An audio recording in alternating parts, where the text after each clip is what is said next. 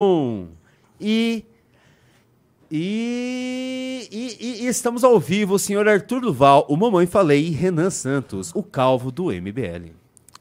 Boa tarde. Seja bem-vindo de volta. Boa tarde, Junito da galera. Boa tarde, Arthur Duval. Este programa que tem a produção executiva de Plito Bunhoel, direção de arte de. Não é mais Lobato Lobatovic, né? É, mudou a direção de arte porque o cenário mudou. Vamos ver de quem é a direção de arte. E a execução e operação de mesa de Junito da galera, o favorito tá? Meu nome é Renan Santos, é, eu estava desaparecido e eu estou aqui para responder perguntas. Né? É, eu que fui expulso. Na verdade é o seguinte, o que houve é, houve uma expulsão a minha do programa por parte do senhor Plito Bunhoel. Tá? Plito assumiu esse programa há duas semanas atrás, ele começou a implementar o estilo dele, ele falou, eu preciso reformar tudo aqui. E uma das coisas que ele falou é, nós temos que tirar o Renan do programa porque o Renan atrapalha o programa. O Renan ele traz muita rejeição ao programa, porque ele é uma figurinha carimbada, tal, das antigas. É um cara meio grosseiro. Então o Plito resolveu me tirar.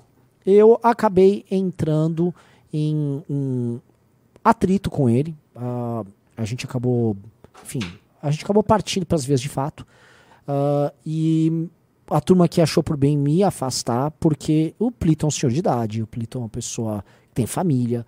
E por mais que eu não seja um cara forte, eu dei uma surra no Plito.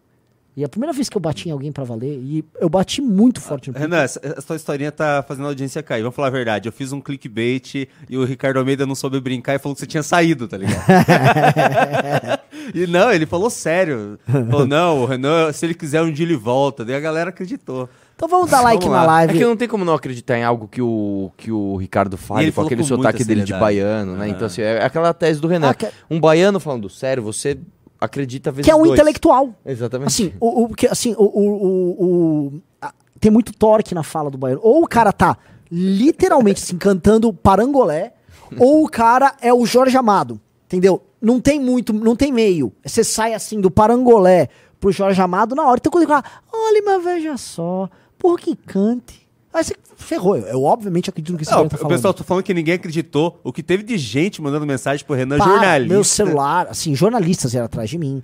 É, muita gente veio assim. Esse foi um bait, assim, um bait transcendental. Tá? Muita gente veio, mas estamos de volta. E é uma coisa que eu queria anunciar que nós estamos preparando os estúdios novos daqui, que graças a vocês que entraram no Clube MBL, a gente pôde investir. E o, Ar, o Arthur tá vendo aqui, assim, tá tudo novo aqui em volta e temos mais de cinco cenários diferentes para a gente produzir nossos vídeos. Então, aguardem, tá? É, Plito Bunhoel, parabéns pelo trabalho. Junito também. E hoje é um programaço. Lembrando, já tem 1.400 pessoas que estão dedo no like aí na live, tá? Antes de começar, eu quero que o contador do clube de volta. É? Vai é, ter ou não? Quero, quero o contador. Porque ah, hoje, a cada cinco pessoas, vamos. Ó, só sobraram desta unidade dessa revista aqui, que é o, a, o número um, só sobraram 13 unidades. Eu mandei reservar. Ah, tinha sobrado 18, eu mandei reservar 5. Então vai ficar guardado. Que, inclusive, eu... na verdade, tem uma pessoa que eu prometi e não enviei. É? Então... Que é um próximo, talvez um próximo colunista. Ah, é? Então. Acho vai ter. Tem só 12. Então temos 12 para enviar. Então, a cada cinco pessoas que entrarem no clube, vocês vão ganhar. Vão ser sorteado a revista. Tá? Então, cinco pessoas entraram, sorteamos a revista, 10 pessoas. E eu acho que o meu retorno triunfal, o retorno do Tutu, o Tutu também voltou agora, tá? E. É, mas eu não fui expulso, né? Eu sou um cara muito querido. É, mas assim, o, o, Renatão mandou bem semana passada. Tô pensando em trocar vocês uns dois dias na semana por ele aí, porque. Pois é. O Renato vai. Inclusive, eu vou estar com o Renato no novo programa. Né? O que, que é? Pensa uma coisa: se com um cenário velho a gente conseguiu lavar 400 milhões no YouTube, imagina com um cenário novo. Eu e o Renato com fome de. de, de, de, de é, o Renato tem fome mesmo. Pois é, então o negócio vai bombar. Então, produção, Vamos... eu queria pedir pro diretor de arte, Lobato Lobatovic, uh, conseguir colocar na tela uh, o contador do clube, porque hoje é dia de, de, muita gente entrando no clube, tá?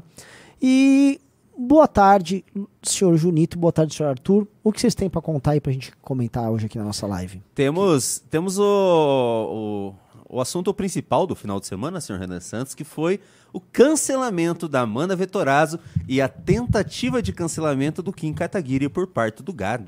Mas, deixa eu entender, a Amanda foi cancelada? Ah, foi pela pra aquela galera mais. É, eles tentaram, só que ela choquei, né? cresceu. É, assim, exato. ah, nossa, cara. Foi os dois E- cancelamentos que tentaram no final de semana. Um fez a Amanda crescer, o outro o pessoal nem ficou sabendo. É, Eu, eu não- também não sei, nem eu, do Kim eu não sabia. né? eu, eu fiquei sabendo agora. Ensaiaram o cancelamento do Kim Kataguiri, só que sem o- a máquina da Secom, essa galera não é nada. Não é louco, nada. bicho. E assim, quem tentou cancelar ele foi o, o homônimo dele, o Kim Paim. Aquele cara que tá perdido nas montanhas Tatra até agora, tentando nos achar. É, o Olha Kim Paim que só. se cuide, porque agora nós estamos virando pessoas sérias. Estúdios novos, e o nosso não tem chroma key. Nós dois de paletó. E não, e hoje eu estou usando um relógio. Nossa. Cara, usar relógio é uma coisa de pessoa muito séria. sim. Eu até, Paletó e relógio. eu até tirei o meu porque vai ter jogo de futebol hoje. Eu quero estar com a bateria lotada pra poder saber. Dá até, dá até, dá até pra, pra gente fazer um dossiê. Sim, De tão sério que a gente tá. sim, sim. Veja, por que, por que será que esses rapazes do MBL estão se comportando como gente séria? Vocês nem brincam com isso, que ele fez umas coisas bem desse jeito. No vídeo de ontem, anteontem, umas coisas ridículas. Você vai ver, vou colocar pra vocês Ah, vai ter tem react? react? Ele vai ter Então react tem- hoje Maravilha. do Kim Paim, claro. Tá. Ele que tá vendendo um almanac de prints na internet. É um almanac de print. Um almanac de print de manchete. É, eu vi o almanac. É, assim, o bolsonarismo é uma farsa, né? Eu queria comentar antes de começar, então você já tem os reacts pontos, mas sobre Tem. esse ponto que envolve Kim Paim, eu quero saber uh, do Arthur disso também. Porque é, nesse período que, eh, enfim, eu tive meu burnout e desapareci, né, eu tentei ficar um pouco fora das redes, não fiquei o suficiente, mas a gente pode ver a- o trabalho do Kim. O Kim, o que ele fez ali no Flávio Dino, é uma das coisas mais memoráveis eh, que a gente pode ver na política. Eu sei que isso já foi debatido aqui nesse programa pelo Renato e tal. Mas o, o que acontece? O trabalho se estabelece. O trabalho, ele sempre se estabelece. E por mais que eh, essas figuras como os, os Nicolas, etc., queiram se manter tocando oposição através de vento, isso não dura. Por exemplo, as pessoas já não comentam mais ah, o negócio do Nicolas de peruca. Aquilo já deu os likes que o Nicolas precisava. Não obstante, por mais que ele tenha tido os likes, o, qual a consequência política daquilo? Nenhuma. Não- nenhuma legislação envolvendo essa agenda woke, trans, começou a andar por conta da peruca do Nicolas. Entendeu? Nada disso começou a, a- prosperar. Já a ação política do Kim sobre o Flávio Dino tem consequências, consequências jurídicas e políticas. O Flávio Dino dificilmente vai conseguir escapar agora da representação que o Kim fez contra ele. O Kim botou ele no Marapuca. Como disse o Nando Moura, o Kim é um japonês ardiloso. Ele foi um japonês ardilosíssimo. Ele preparou uma armadilha pro Flávio Dino, que é um homem e um operador direito dos mais experientes. Caiu na arapuca dele, tá? E aí, o que, que acontece? A- a- todas as outras ações da dita oposição, aliás, oposição cuja liderança foi tomada pelo Carlos Jordi, tendo na vice-liderança Marcel Van Hatten, é, Nicolas Ferreira, sei lá, Bibo Nunes, é, só, só aquela escumalha. Só assim, gente do mais baixo nível. Aí os caras, sexta-feira, foram e pediram o impeachment do Lula. Ó, parabéns, vocês estão no quarto pedido de impeachment do Lula em menos de quatro meses. Vocês acham que algum desses pedidos vai dar certo? Não, vocês estão pegando uma arma, que é o impeachment, e assim, usando a exaustão até ela perder completamente o sentido. E após perder o sentido, o Lula vai falar: veja só, eles estão banalizando o pedido de impeachment. Não à toa, trouxas que são, eles estão motivando agora um projeto que está rodando no Senado que muda a lei do impeachment para desbanalizar o pedido de impeachment e dificultar o pedido de impeachment de andar. Aí, parabéns.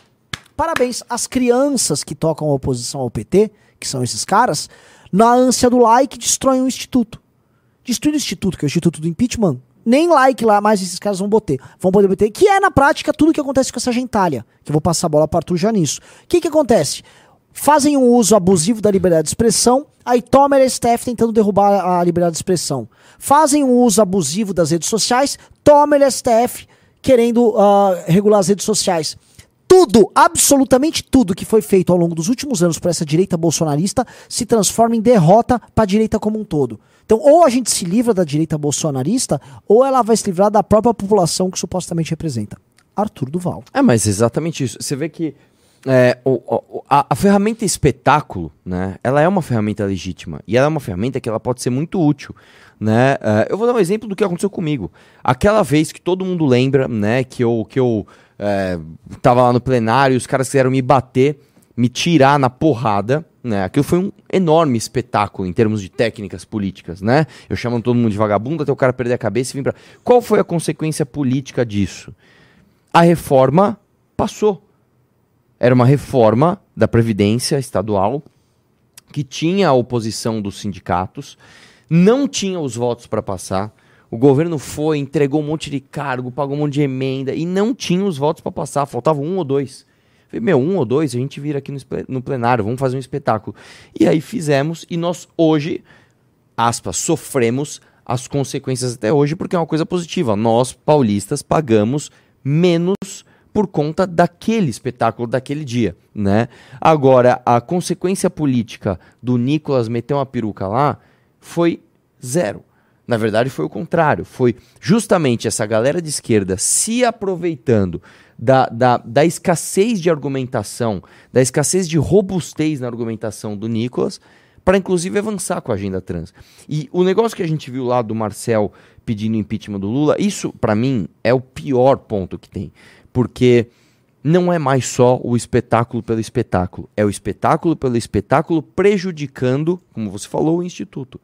Prejudicando o, o- a institucionalidade que pode se vir a avançar conforme o Lula perde apoio e faz besteira. Só que os caras ficam queimando largada. Eu- cara, a, a- a- a- analogia que eu faço é o seguinte: você ficar bem nervoso, uma analogia de futebol. Imagina que você quer fazer gol. Aí você toca lá pro teu, pro teu lateral, o cara tá na tua área, ele começa a chutar pro gol. Ué, mas o objetivo não é fazer gol? Aí tem uma torcida imensa falando: olha, ele tá chutando pro gol, ele quer fazer gol. Não! Não é assim que você faz gol. É como se fosse no vôlei, a bola vem, o cara não dá os três toques, ele corta lá da linha do vôlei. Pá! Não tem que bater essa bola no chão, não! Você tem que recepcionar a bola, levantar, pro outro ir lá fingir, pra furar o bloqueio, pro outro ir lá e bater e derrubar e fazer o ponto. Ó, essas foram ótimas analogias, tá? Mas é verdade, não dá pra jogar bola com essa gente, não dá pra. vo- Aí a galera fala assim: vocês têm que se unir. Então vamos todo mundo se unir, ficar correndo todo mundo atrás da bola sem nenhuma tática e cada um chutando a sua bola pro gol? Você acha que é isso que é se unir? Fica, não, agora é minha vez, hein? Eu que vou pedir o pedido, ô Globo! Olha eu, eu aqui, eu agora! Aí vai- você, não, agora eu tô pedindo outro. Aí fica lá uma, uma, uma disputa por atenção e o outro time tocando a bola direitinho. Aqui a gente tem sorte que a esquerda tá atrapalhadíssima com esse governo Lula. Mas outro time meio que sem fazer nada ali esperando a hora deles fazerem o gol. É isso. Hoje, na prática, o que a gente tem é isso. É um bando de jogador afobado que não ouve o técnico e tá preocupado em fazer o seu gol da sua área. Olha, eu queria parabenizar Plito Bunhoel e equipe de produção como um todo, Lobato Lobatovic, Junito da galera. Tá muito bonita essa live. O Tá corte agora do Tá Arthur, bem o close legal. nele tá muito bonito. Arthur tava sexy. Arthur, você, você tava sabe- sexy. Você sabe qual é o Você problema, tava cara? sensual. Sabe, sabe qual é Seu o... rosto tava quadrado. Você sabe, você sabe que, pelo sabe o que aconteceu? Foi o relógio, cara. Eu estou Ah, me tornando uma pessoa mais séria. É sério, quando você põe um relógio e põe um paletó, o próximo passo é uma camisa. Quando eu puser uma camisa, amigo, você vai ver. O que eu vou vender de print de internet, você vai ver. Não, você tá louco. Tá Nossa, louco. Não, não, pá, bata queixão, músculo marcando de leve aqui no blazer. Aque- aqueles caras Renan que- voltou diferentinho, é, é, né? Não, é, é aqueles caras que a- o cara começa a passar muito na piada, que você começa a ficar, pá, sabe aquela divisãozinha aqui no peito, tá, puta Eu gostoso. É, desculpa, gente, é uma Renan piada. senta. O Renan senta, hein? Quem vai, olha o corte, hein? Me pegou no flagra. Pegou no flagra. Renan cara. baitola. Nossa, esse aí gosta de uma linguiça, hein? Esse gosta de uma linguiça. É, linguiça, porque é uma- um objeto fálico de carne. Nossa. Nossa. Ô, cadê, o, cadê o clube aqui? Eu não sei colocar o clube. Chama, espera aí, deixa eu colocar O- lá. ah, tá, tá. É que faz entendi. tanto tempo que a gente tá Olha, sem o clube, Plito cara. fez uma descrição o, o, aqui o, esp- o mim. espanhol que não toma banho. É, Plito- Ele Plito- descreveu o sobrenome do responsável pelo contador. Vamos de dando forma like, mímica. já estamos com 3 mil pessoas, quero chegar a 4 mil pessoas, que eu tenho um monte de anúncio pra fazer. Como eu avisei lá no meu Telegram, a gente tem inúmeros anúncios. O primeiro é o seguinte, a, a existência desse cenário fabuloso, tá muito bonito. E assim, tem mais, tá? Outra coisa, sabia que nós vamos ter podcast de áudio da revista Valete? Ô, louco, é o Valetcast? ValeteCast. É, Mas que não é de vídeo, é de ali. áudio, tá? E inclusive tem um pra comentar, ah, quando a gente chegar a 3.300 pessoas, eu vou comentar pra vocês ah, qual o tema da próxima revista Valete. Não, eu, eu- eu quero que o, o podcast da Valete, como não tem áudio, que tenha pelo menos uma imagem, uma foto de pessoas de terno e relógio. Pra Pra, dar... pra- pra entendi. quem ouvir ter a impressão que tá Tá, ouvindo pessoas muito tá, sérias, entendeu? queixão, tá tudo bem. Ah, o- o- prosseguindo aqui, né, a gente fazendo, fazendo nossos rants aqui contra essa oposição burra, é porque tá muito fácil enfrentar o governo do PT. Ah, Tá muito fácil. O governo é muito ruim. E o Arthur falou uma coisa que é verdadeira pra quem tá vendo, que assim, é um governo tão ruim que se houvesse 10 skins ali, esse governo tava É, ma- ma- mas existe, existe uma outra parada que é o seguinte: é, nós, fomos buscar as nossas fontes que dizem, inclusive, isso já saiu no papo de jornalista do PGR, que a grande bola do governo é a escolha do PGR. Ah, não saiu. Não saiu. Informações que nós fomos coletar, A inclusive. gente pode falar agora ou vai guardar? Ah, isso joga pro Toma clube. cuidado, Jogo. toma cuidado com o que vocês estão falando, que o Kim Paim falou que a gente tem fontes muito estranhas com o Alckmin, viu? Ah, Quem tá vazando as nossa. coisas pra gente é o Alckmin, que a gente tá com um o plano Alckmin que financiou pra colocar a gente. o, Alckmin, o Alckmin na presidência. É, o- Sabe o que, que ele tá usando como argumento? Ah. Que o Kim Kataguiri declarou voto nele em 2017. Ah, eu vi que ele divulgou esse vídeo. É, tipo, é a nova isso, tese. Por isso que. É, ó, putz, o cara é muito bom. É Renato, bom. Ele é um especialista em dossiês. Ele juntou um vídeo que foi visto por, sei lá, de mais de 10 milhões de pessoas nos últimos Sim. quatro anos, um vídeo público e notório. Antes da eleição do Bolsonaro, cujos caras acusavam o Kim de apoiar o Bolsonaro de forma oportunista. É. e aí? Eu não tô entendendo, peraí, peraí. Ou você se elegeu nas costas do Bolsonaro, ou você Pediu voto pro pediu Alckmin. voto pro Alckmin. Isso em 2018, tá? Isso em 2018. Aí agora, em 2023, ele descobriu que, na verdade, aquele pedido de voto pro Alckmin, que supostamente teria tirado os votos do Kim pra sua eleição nas costas do Bolsonaro em 2018, era pra que hoje ele, vice do PT, pudesse ser... a- Então, mas, É a mas, estratégia coisa. das Ou tesouras. como é que entra o, o Marcel Van Hatten nisso que tá pedindo impeachment do Bolsonaro? Então, mas. Ah, do Partido Novo, né? É, é, esquerdistas. Assim, eles falam qualquer coisa. O importante é, há alguém com um QI de 77 pronto a comprar um almanac dele e acreditar nesse nessa besteira, entendeu? Saiba o seguinte, quando você mora no Brasil, sempre tem alguém com um QI abaixo de 80 disposto a pagar pra você, para você mentir qualquer besteira pra ele. É verdade. Nossa, cara, isso, isso é uma regra geral do Brasil. É? Tipo assim, Tem eu vou fazer uma música muito enganadas. ruim, eu vou fazer tchê tchererê tchê tchê tchererê tchê tchê tchererê Não, vou fazer uma pior ainda.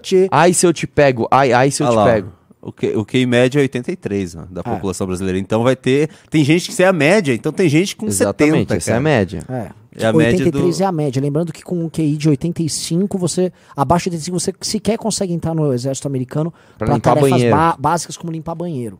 Tá? Isso não é uma coisa assim, ah, isso não é uma coisa inata do brasileiro. Se nós tivéssemos um sistema de educação decente, se as famílias cultivassem educação, se, se houvesse uma cultura de excelência aqui, porque não é só questão de pobreza, né? Os imigrantes orientais vieram para cá, estudavam, estudavam, sem falar nossa língua, em duas, três gerações, todos os filhos e netos deles já estavam muito bem de vida. Entendeu? Há, há- há uma opção que não é só o Estado, há uma opção que nós brasileiros, enfim, nós não buscamos essa, eh, essa excelência por diversas razões, mas o fato é, há, não digo um genocídio, que genocídio é um termo babaca de esquerda, mas há um projeto de país baseado em nos tornar burros, entendeu? E essas crianças nossas que se alimentam mal, têm uma escola terrível, têm famílias destruídas, essa criança nossa não consegue se, de- O Lula acabou de, de-. O Lula acabou de dizer que não vai implementar o novo ensino médio. Ti- Assim, e ele fez isso assim. Dane-se, vou fazer e pronto. É. O presidente da, da, da, da Câmara dos Deputados diz: não, eu não vou seguir os ritos de. de qual que é o rito que ele está tirando mesmo? De. De tirar a comissão. Que o quem explicou aqui, aquele dia que a gente estava no. no Não nós sei. três. Ele simplesmente está atropelando o regimento e um abraço. Não, ele tá, ele tá nessa, porque ele, precisa- ele acha que é, uma- é um tema muito quente. Então, a Uni supostamente levantou os estudantes contra isso. Boa parte das pessoas não entenderam que era novo ensino médio e simplesmente estão tacando pedra aqui no que não sabem. E, bom, caiu de maduro, mas honestamente, vamos falar a verdade. Ninguém tá ligando pra nada aqui no Brasil. Ninguém tá ligando pra nada. O país tá absolutamente destruído. Outro dia a gente tava naquela discussão sobre Shopee, Shein. Tipo, ah, não, um país sério. Um pa- país sério. Vamos começar pela frase, um país sério. Tá? Um país sério, ele cobraria impostos sobre, esses, sobre essas bugigangas que vêm. Ok, o Brasil não é um país sério. Então, é, qual é o modelo de país que nós temos? O que onde nós queremos chegar? Não tem isso. Então, é, é, a gente que não consegue discutir saneamento básico, a gente que não consegue discutir educação básica, a gente que não consegue discutir qual o modelo econômico de país que nós temos. A gente não tem condição de discutir se vai taxar ou não vai taxar um bem de consumo porcaria que uma população empobrecida quer consumir. Não, um, um país sério, você não compraria tantas coisas da China. Por quê? Porque você teria condições de tê-las sendo fabricadas aqui. É isso, é basicamente isso. Não é possível que saia mais barato, cara, você fazer um chaveiro Mas, Arthur, na desculpa. China, colocar num container e trazer pra cá do que fazer aqui. Aí você fala, Ó. tudo bem, lá tem um monte de Não, gente não, em mas regimes. É, é, não, não, é, é um- é um exemplo ruim que você deu, porque todos os países sérios consomem muito produtos chineses. Os Estados Unidos, para começar. Tudo bem, mas você tem a opção de comprar coisas lá. Por exemplo, Tem, tem, mas as Por que que a bugigangas gente- você compra da China. Não seria esse o, o problema. O problema é o seguinte, como é que a gente... É, é muito errado a gente discutir esse ter, isso nesses termos, do tipo, a China tá mandando um produto porcaria dessa Shein e as pessoas estão comprando sem imposto via uma remessa, tipo, uma remessa que não, é, não tem nem nota fiscal, porque Tá bom, essas pessoas já estão pagando tanto imposto em tantas outras coisas que se elas não podem comprar a brusinha delas, vai lá o Estado ficar sobretaxando, o Estado que não consegue entregar nada de útil para elas. É, mas, o, fato, o fato é o seguinte, não é só, só a questão da... O problema é que você não tem opção intermediária. Você não, por exemplo, ou você compra a bugiganga, que é muito barata e você não paga imposto, vem da China é uma porcaria, ou você tenta, vamos falar de iPhone de ouvido, ou você compra um, um, um iPhone, um, como é que chama? Um AirPod da Apple que custa, sei lá, dois mil reais aqui. É. Assim, dois mil reais num fone de ouvido, cara. Não, então qual é a outra opção? A outra opção é você pagar 60 reais numa coisa absolutamente porcaria que vem lá da China. A gente não consegue fazer aqui.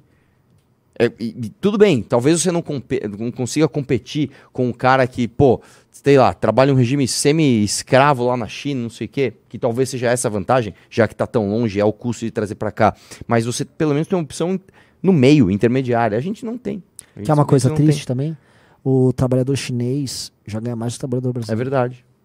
Tipo, a gente não, não nem chamar ele de escravo. O, o Irã está conseguindo um PIB per capita maior que o nosso agora. Sim, sim, não. O PIB per capita do Irã é bem maior que o nosso. Se não me engano, o pessoal pode checar aí, tá? O, o Junito da galera pode dar uma checada, mas o PIB per capita do Iraque é maior do que o nosso, tá? O PIB per capita de Botsuana, um país que estava arrasado pelo vírus HIV, destruído por guerras ao redor dele, o PIB per capita de Botsuana já é maior do que o brasileiro. Ou seja, nós, nós, somos um fracasso civilizacional, assim, onde quer que você venha comparar. Nós somos o Brasil, e para entender que assim, a gente tem que conversar, parar com aquelas conversinhas mole do tipo, ah, o Brasil é muito rico, mas é desigual. Não, o Brasil é muito pobre e desigual. O Brasil é pobre, nós somos pobres. Não, ele tem muita riqueza, ele não tem riqueza. Nós somos muito pobres. A riqueza natural, hoje em dia, na, na 2023, era da tecnologia, ano da tecnologia, ano do Elon Musk, você achar que você, ah, eu tenho um minério de ferro aqui e isso me tornou rico, esqueça. Não, e outra, a gente estava conversando né, sobre a passada de perna que a Colômbia passou na gente uh, em relação ao café. Né? Uh, sabe onde que você vê isso? Tem um filme que chama Sim Senhor, Sim Senhor, que é o filme do Jim Carrey, Sim Senhor, que é o Jim Carrey que ele vira Deus. E aí uma hora ele, meu, tá cheio de solicitação lá de, ele falou, já sei, vou transformar tudo isso em e-mail. Aí ele vai lá no computador dele para responder os e-mails, que são as orações. Aí ele tá lá trabalhando, ele fala, preciso de um café. Aí ele abre a janela, aparece quem para levar um café para ele? Não é um brasileiro. Aparece o José, que é um colombiano. Se não me engano, ele vem com uma vaca, acho que puxando uma vaca, e dá um café, ele toma, nossa, que café delicioso. Por quê?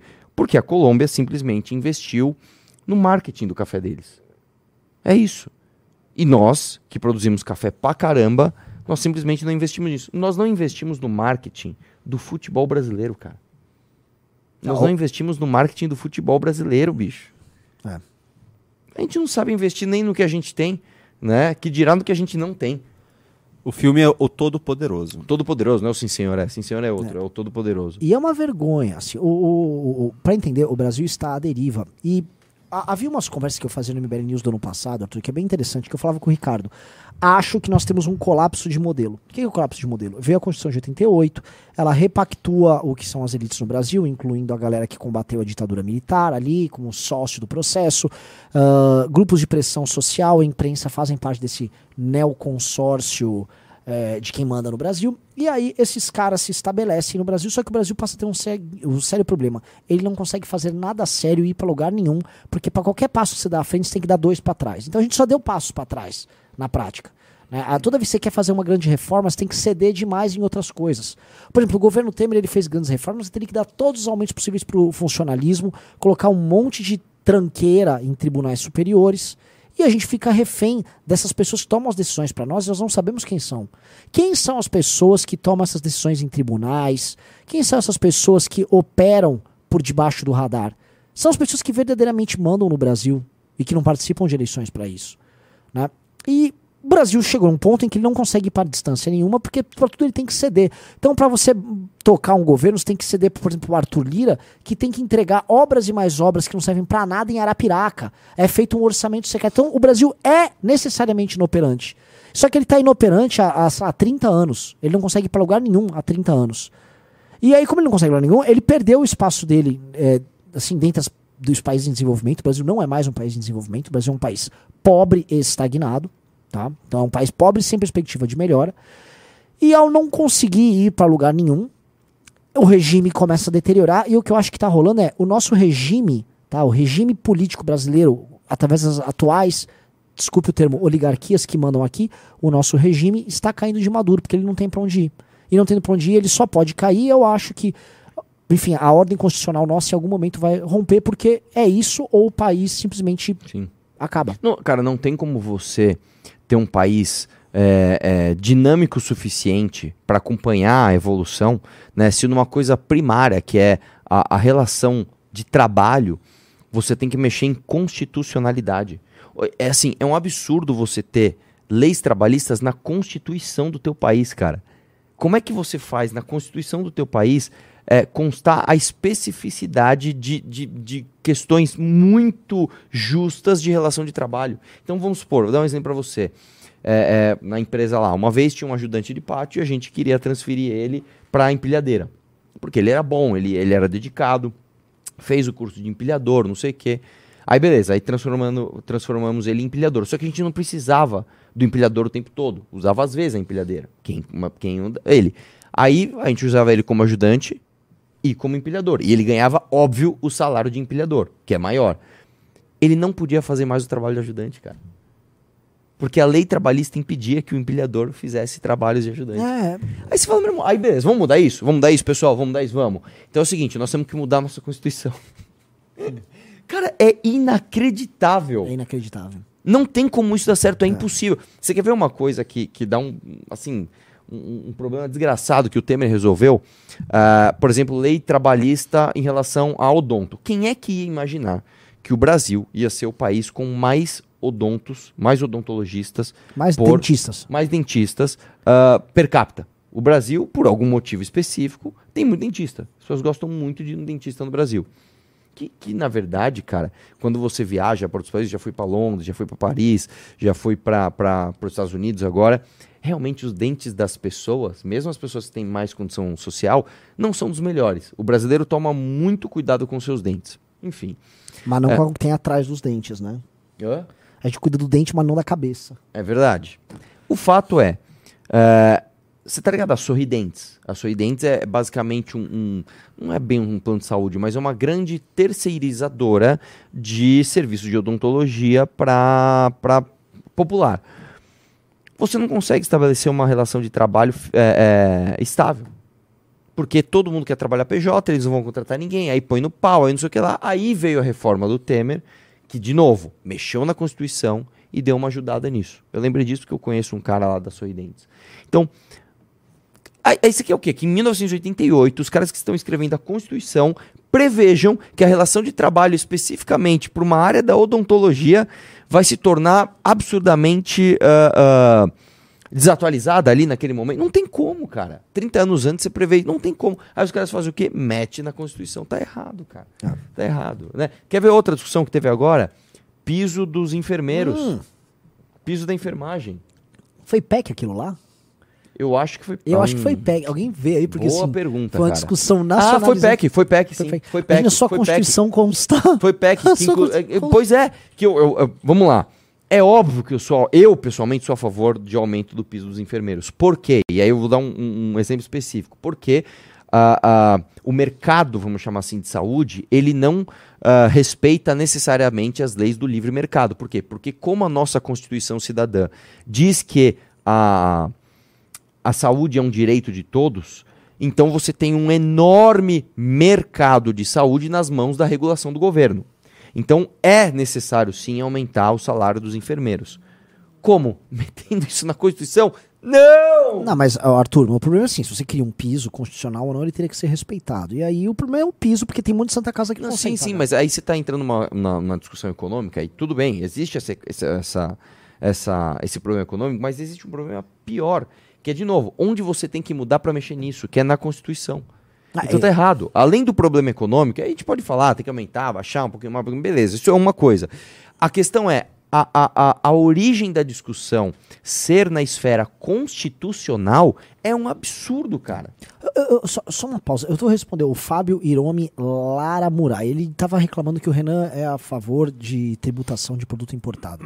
Olha só, se o Brasil fosse um país sério, eh, essa farra aí de ficar comprando produto e ele vindo por remessa como se fosse um, sei lá, o seu parente da China mandou para você um negócio, é errado. Porque assim, bilhões estão sendo exportados para cá e não há taxação nenhuma sobre isso, tá? Posto isso, o Brasil não é um país sério. Eu acho que ele cada vez menos é um país sério. Então é uma várzea. Então, Fábio, só vou deixar bem claro para você. O Brasil é uma várzea. Então, já que é várzea, farinha pouco meu pirão primeiro. Não tem nenhum projeto. Ó, não, nós vamos para esse, pra esse caminho aqui. Não, é um monte de setor, um lutando contra o outro, só pensando no próprio umbigo. Não há liderança no país, ninguém tá preocupado com nada. Então eu vou encher o saco, porque o Brasil teria que ser um país sério e teria que taxar a brusinha lá da Shein, sei lá o nome. Eu não vou ser esse chato. Eu não vou, porque é o seguinte, a gente tem absurdos que vão da Zona Franca de Manaus, a setores inteiros hiper subsidiados, a classe política que só mama. Que, é Você quer ver outro exemplo Preocupação, também? deixa, deixa É, eu comprar aí. Taxação de grandes fortunas. O Ciro Gomes, por exemplo, quando ele vai defender taxação de grandes fortunas, ele sempre fala a mesma coisa. Fala, só tem dois países no mundo que não taxam grandes fortunas, e o Brasil é um deles. Ele tem razão nesse argumento. Ah, então você. Aliás, desculpa, não é taxação de grandes fortunas. É, é que ele também defende isso. É a taxação de lucros e dividendos, né? Eu sou a favor de taxação de lucros e dividendos, mas não no Brasil. Por quê? Porque no Brasil você já paga tanto imposto no produto e no serviço, impostos em cadeia, que antes de você falar da criação de um novo imposto que é justo, você tem que primeiro falar da desoneração de coisas que são injustas. Então não dá para eu falar para você, Renan, você abriu uma empresa, você é um PJ, então você pagou imposto ali da tua empresa, você pagou imposto de renda, pagou. Agora na hora de você tirar o imposto de, da, da- da- dinheiro da tua pessoa física e jogar para sua da jurídica, jogar para sua física, antes de eu te taxar, vamos tirar o imposto na cascata de produção que você já pagou? Isso é uma discussão séria. E isso é uma discussão séria. Não o cara bater nele e falar, só dois países não taxam lucros e dividendos, mete mais um imposto Isso, aí. isso, É isso, isso é um isso. discurso vazio e fácil. Porque o, o- a tributação do Brasil ela tem um problema. A gente pode citar, por exemplo, todos os problemas na estrutura de custo de um produto. Eu levanto a estrutura de custo de um determinado produto e vou colocar aqui, ó. Nós temos uma taxação muito grande sobre o consumo, nós temos os impostos em cascata ao longo de toda a cadeia. Beleza. Some a isso a ausência de infraestrutura. Porque se esses impostos são caros, são impostos de país de primeiro mundo, supõe-se então que a gente tem estradas de primeiro mundo, infraestrutura para escoamento de primeiro mundo, mão de obra de primeiro mundo. Né? Mas não tem, não tem nada disso. Então, assim, você tem um trabalho duplo. Você paga o imposto de primeiro mundo e aí você tem que criar toda uma estrutura paralela para abastecer estradas que não funcionam. Então, você é gambiarra atrás de gambiarra é, posto- po- portos que não existem. Aí vai para energia cara, juros que só a partir da taxa Selic hoje já são mais de 15% ao ano. Então, você me desculpa. Entendeu? O- a- o horror que é o Estado brasileiro faz com que todas essas discussões sobre taxação a mais ou menos, só porque, ah, vou parecer agora um país sério, não te torna um país sério. Acho que essa discussão tinha que começar, assim, um, reduzir os gastos absurdos por parte do Estado brasileiro e profissionalizar o Estado brasileiro para atender algumas coisas fundamentais que são infraestrutura, energia barata e dinheiro barato. Feito isso, vamos tratar da questão tributária. Agora não venha querer aumentar a taxação sobre qualquer operação sob argumentos de que você parece um país sério. Aí eu vou lá, taxo uma empresa como um país sério, mas aí o cara vai entregar o produto dele numa estrada lixo lá no Porto de Santos que não funciona. Que, inclusive o Rubens Ometo, o dono da Cosan, tá tom- tentando tomar o Porto Santos para ele. Que é isso, que agora o Brasil tá nessa fase de ter os oligarcas que vão comprar tudo na liquidação. É, que sempre foi assim. Agora só muda os nomes. Você quer ver uma coisa? Ah, ah, eu tive em Nova York, né? E uma coisa que é impressionante, assim, Nova York, imagina que você pega o centro da cidade de São Paulo, né? Imagina que você passa uma VAP, lava tudo, porque ela é tudo limpo, e multiplica aquilo por, por 10. É essa a sensação que você tem. Então, você começa a ver os benefícios do adensamento e principalmente os benefícios do crédito barato. Lá em Nova York, cara, você vai andando nas ruas, você vê tudo que você pensa, quero comer alguma coisa. Tem pizza, tem donuts, tem hambúrguer, tem café, tem comida saudável, tem mexicano, tem japonês, tudo no mesmo quarteirão, cara. Tudo mesmo. E por quê? Não só por conta do adensamento, todas aquelas questões que a gente fala aqui de plano diretor, mas também por conta da facilidade de crédito, portanto, o estímulo ao empreender, o estímulo ao consumir. Né? Ah, aqui no Brasil você não consegue crédito, e quando você consegue, cara, o, o preço do juro é tão absurdo que se você não for um mágico, você quebra. É lógico. Né? Nos Estados Unidos, não, cara. Nos Estados Unidos, se você chegar lá, você tem um bom crédito, você abre empresa o que você quiser. Você, você ah, preciso comprar. Outra coisa que, a gente- que eu vi pra caramba lá. Andaime em tudo quanto é Arthur, lugar. fala, fala no microfone, porque Andaime o tempo todo. Lá tudo tá em reforma, lá tudo tá em, em evolução o tempo todo. E troca isso, e troca aquilo, e põe painel de LED, e reforma a fachada, e troca um negócio dentro do não sei o que lá. O tempo todo é reforma, o tempo todo é modernização, o tempo todo é, é uma sociedade punjante que tá lá querendo consumir, querendo empreender. E aqui no Brasil não, cara. Aqui no Brasil, aqui no Brasil você chega aqui, o centro de São Paulo tá pegando fogo, que um bando de cracudo resolveu fazer uma cracudo revolução. botou. É, é, revolução craqueira, velho. Não, e assim, você vai falar, bom, beleza, né? Eu, eu mostrei no, no meu vídeo hoje as cenas, falei assim, bem, isso, isso aqui é de onde? É da Ucrânia, é um país em guerra? É do- são dos ataques lá no Rio Grande do Norte? É de algum morro muito violento no Rio, no Rio- Rio de Janeiro? Não, cara, é no centro da maior cidade do país, bicho. Aí assim, cara, aí, aí a galera que fala, não, não, já sei, a solução é taxar ainda mais o, o cara pobre que tá lá dando um jeito de comprar um fone de ouvido da China.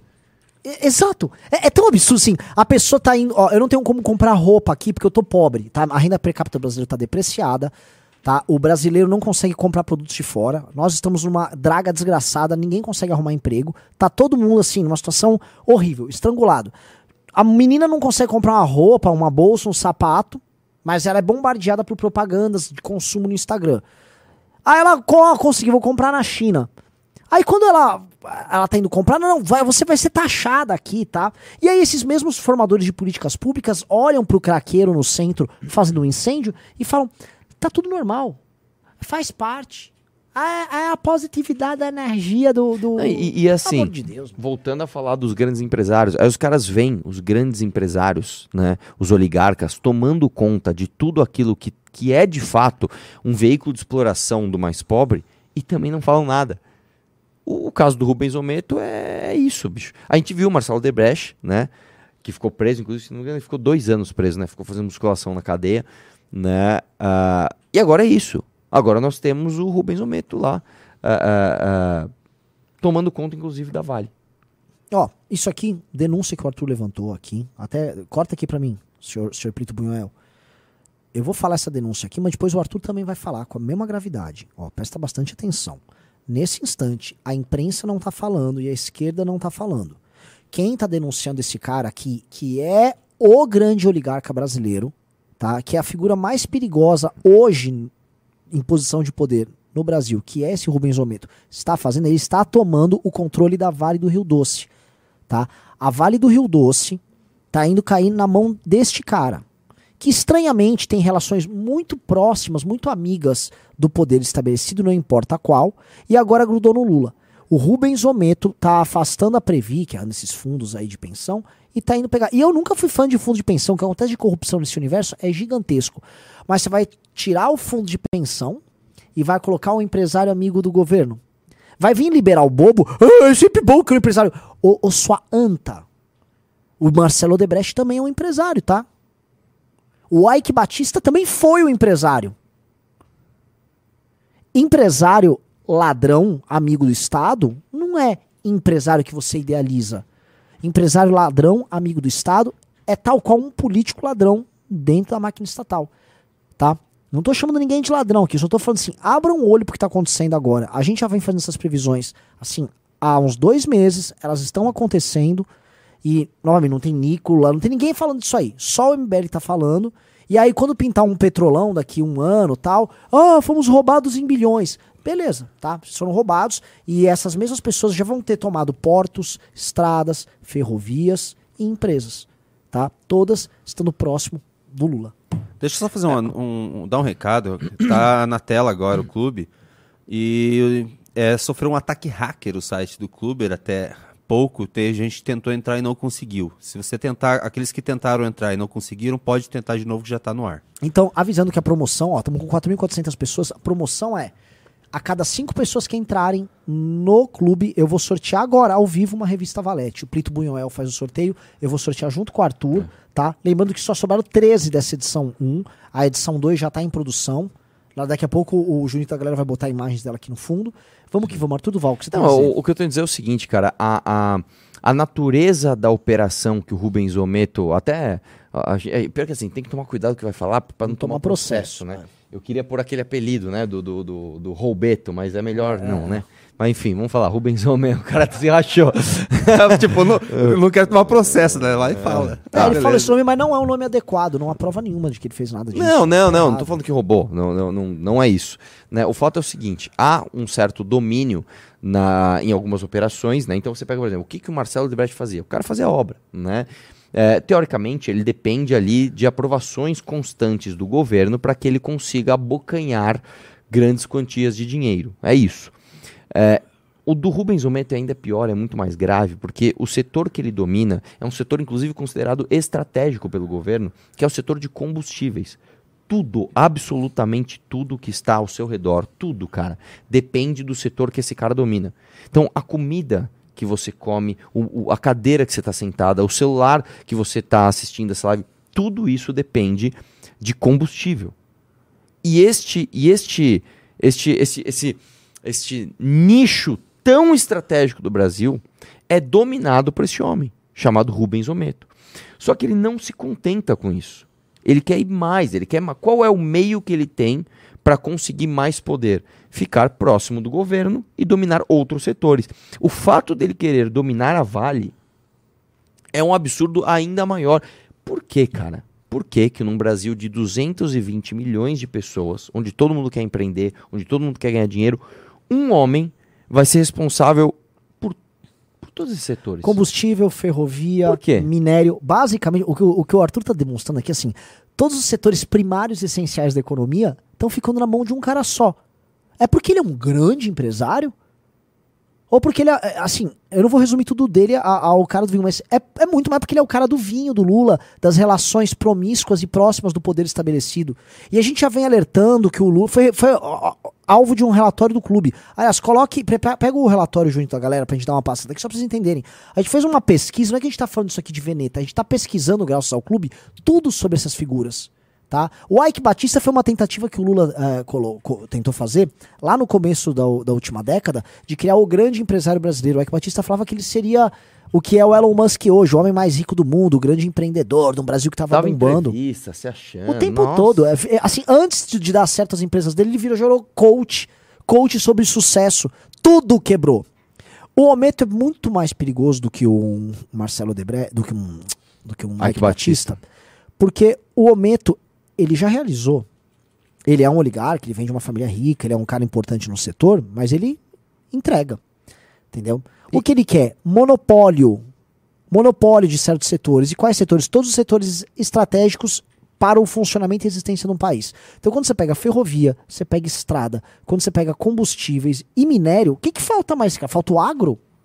Se você pega aquela série. é, você viu uma série, da, acho que era da Discovery, Arthur, que contava todos os grandes é, bilionários americanos que basicamente foram os primeiros grandes ricaços dos Estados Unidos. Aí tinha o Carnegie, Rockefeller, o Rockefeller. Não sei essa série. O Ometo é tipo assim, é o Carnegie, o Rockefeller, É tudo junto. tudo junto. Ele, assim, já já ele vai energia elétrica. Se bobear, já deve ter. E- e- então o cara tem tudo ao mesmo tempo. O cara é o bonzão. Só o Ometo é esperto no Brasil. E, e eu vou te falar por que, que ele é tão perigoso, cara. Diferente do Ike. É, o Ike era parecido, ia no jogo, ficava falando que falava não sei quantas línguas, que era o homem mais. queria sair em revista, comprou uma Lamborghini na época lá, uma, a mais top, pra, só pra colocar na sala dele. Lembro disso. Sabe? É, o Ometo não, porque o Ometo é um cara discreto.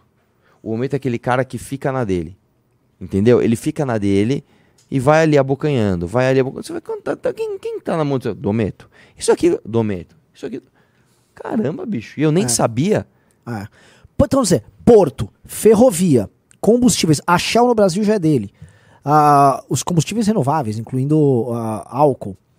Aí minério agora. Minério, o que, que você quer mais, ô Ometo? Gás, né? O, o- o gás é. O gás é Então, dele. tudo, tudo é dele. Então, só ele é bonzão. O Brasil tem inúmeros outros. Só ele é bom. Ah, ah, aham. Ó, tá Aí é o cara que tá grudado, é um dos maiores financiadores de campanha do Brasil. Tá tudo normal. Tá tudo normal por aqui. Aí eu vejo ele, vejo o Marcelo Debrecht voltando à cena, vejo as empreiteiras voltando com o governo PT defendendo. Já já, sabe quem tá de volta? O Ike Batista. Já já, o Ike Ah, o Batista. Joesley já tá de volta. O, Joe, o, pelo amor de Deus, o Joesley tá de volta. Eu, eu vou te falar uma coisa. O Joesley, quando deu os escândalos, né, ah, da JBS, ele tinha uma filha que tinha que ser. um filho que ia ser matriculado em alguma escola nos Estados Unidos, eu não lembro qual que era. É, a escola proibiu. A escola falou, seu filho, desculpa, o seu filho não vai estudar aqui. Porque o, o- lá no outro país os caras falaram, eu não quero que o dinheiro que este cara que ganhou através de corrupção, e esse eu posso falar, tá? Através de corrupção, é, entre aqui na minha escola. Hoje o cara tá indo pra China com o presidente, irmão. É. Tá indo pra China com o presidente. E o, e o caso do, do, do Wesley, do Joesley, é ainda pior, porque no caso deles não dá nem pra falar, ah, mas pegaram uma prova. Não, não, não. A delação deles, eles disseram, ó, eu pegava dinheiro com a galera do BNDES, na época presidida pelo Guido Mantega, e devolvia uma parte em propina pro PT. Ele, di ele, ele, ele, ele disse. É ainda pior. E eu, eu também não entendo até como é que o Lula, né, é, falou, dane-se que esse cara me delatou, traz ele aí, vambora.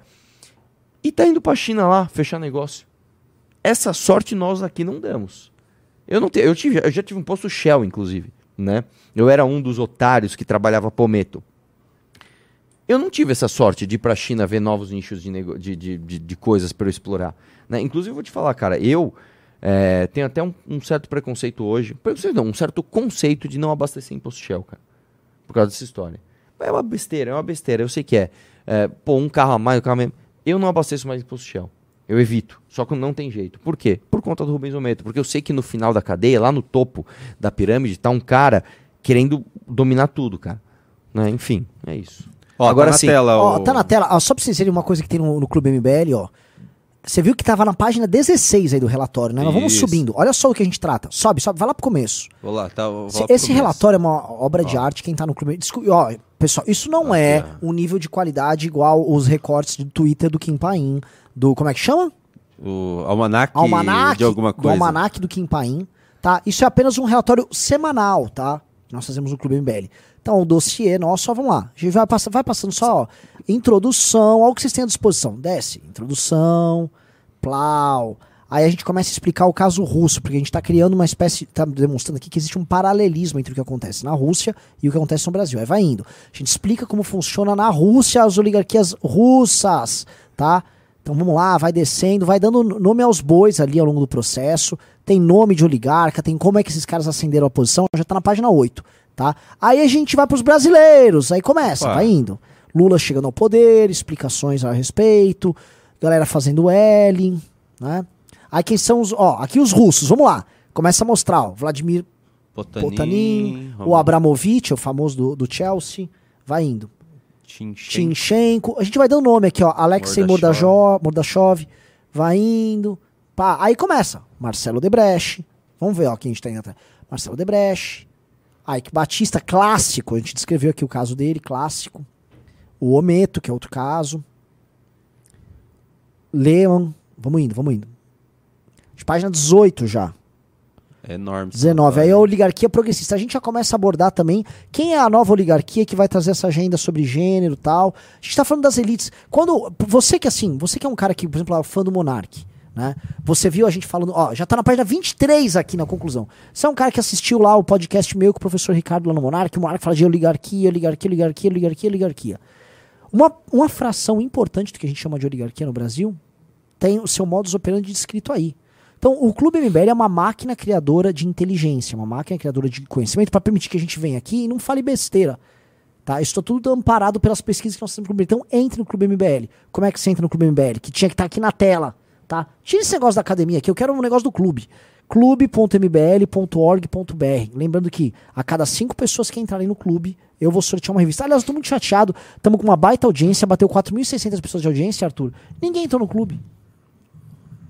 É que assim, a gente não sabe se não entrou, se o contador também deu, deu pau. É, né? não, o, o que tinha tentado entrar antes não conseguiu entrar. Quando tava. E tinha um- Então tenta agora, porque agora, agora o o pessoal tá. Clube.mbl. Foi só falar de roubeto, as pessoas estão tentando É. roubar nosso... nosso... Vamos lá. É, Júnior Ramos. Ah, Vulgo Junito da galera. que... Vamos. Tem React? Já que a, a gente tá com 4.600 pessoas, vamos colocar o Kim Paim? Vamos, vamos, vamos, vamos. Acho que tá na hora. É, bem, tá é meio grande, hoje, mas cara. tá bem interessante. Porque Vamos o Kim dar Paim like na live. é um, é Vamos um dar pra grande... gente chegar- É, chegar a que dar 5 like mil na live, pessoas. vamos lá. Caramba, velho, hoje tá que tá, hein? Vamos hoje, lá. Hoje tá que tá. É, só deixa eu Arrumar O pessoal de manda esse relatório aí. O relatório tá no Clube MBL, cara. É, eu só consigo fazer um relatório de tudo. 23 páginas toda semana entregando pesquisa braba, porque a gente tem como pagar agora as pessoas. A gente sempre quis fazer isso. Plitô, E- vai lá. Vamos lá. Não tô ouvindo. dois deputados para debater sobre algum tema. Vamos lá. Aí agora quer debater se houve omissão do desgoverno nos atos do dia 8. Aí chamou alguém da direita para debater? Não. Não. Chamou o Cataguiri do MBL. Isso é o catag do MBL. Isso aqui, ó, Contra essa, hoje, pausa. Olha o Desculpa, cara, eu não quero me ater a isso, mas a, a orelha esquerda dele tá especialmente de abano. tá hoje. bem grande a orelha tá com, dele. assim, uma sombra. Ele, sei lá, ele posicionou a luz de, uma- de um jeito diferente, fez uma, tipo, uma, uma, uma, uma, uma cova, assim, um- uma coisa côncava com uma sombra dentro, né? Eu, eu entendi. Parece que tem uma a- abertura de uma caverna ali. É, tipo, putz, cara, Mas parece... deixa eu falar um negócio assim, da outra vez que a gente fez react ao Kim Paim, a gente riu da aparência dele. E aí surge a turma do QI 76, 75, 74. Ah, mas vocês estão falando da aparência, rebatem uns argumentos, como se isso que esse pateta estivesse falando fosse um argumento. É, é, Era mais argumento o Kim Paim ter xingado a aparência do Kim Kataguiri do que falar essas coisas. Porque Ele, tem há teria, bons ele, argumentos. teria, ele teria, assim, uma grande dose de verdade. ditas.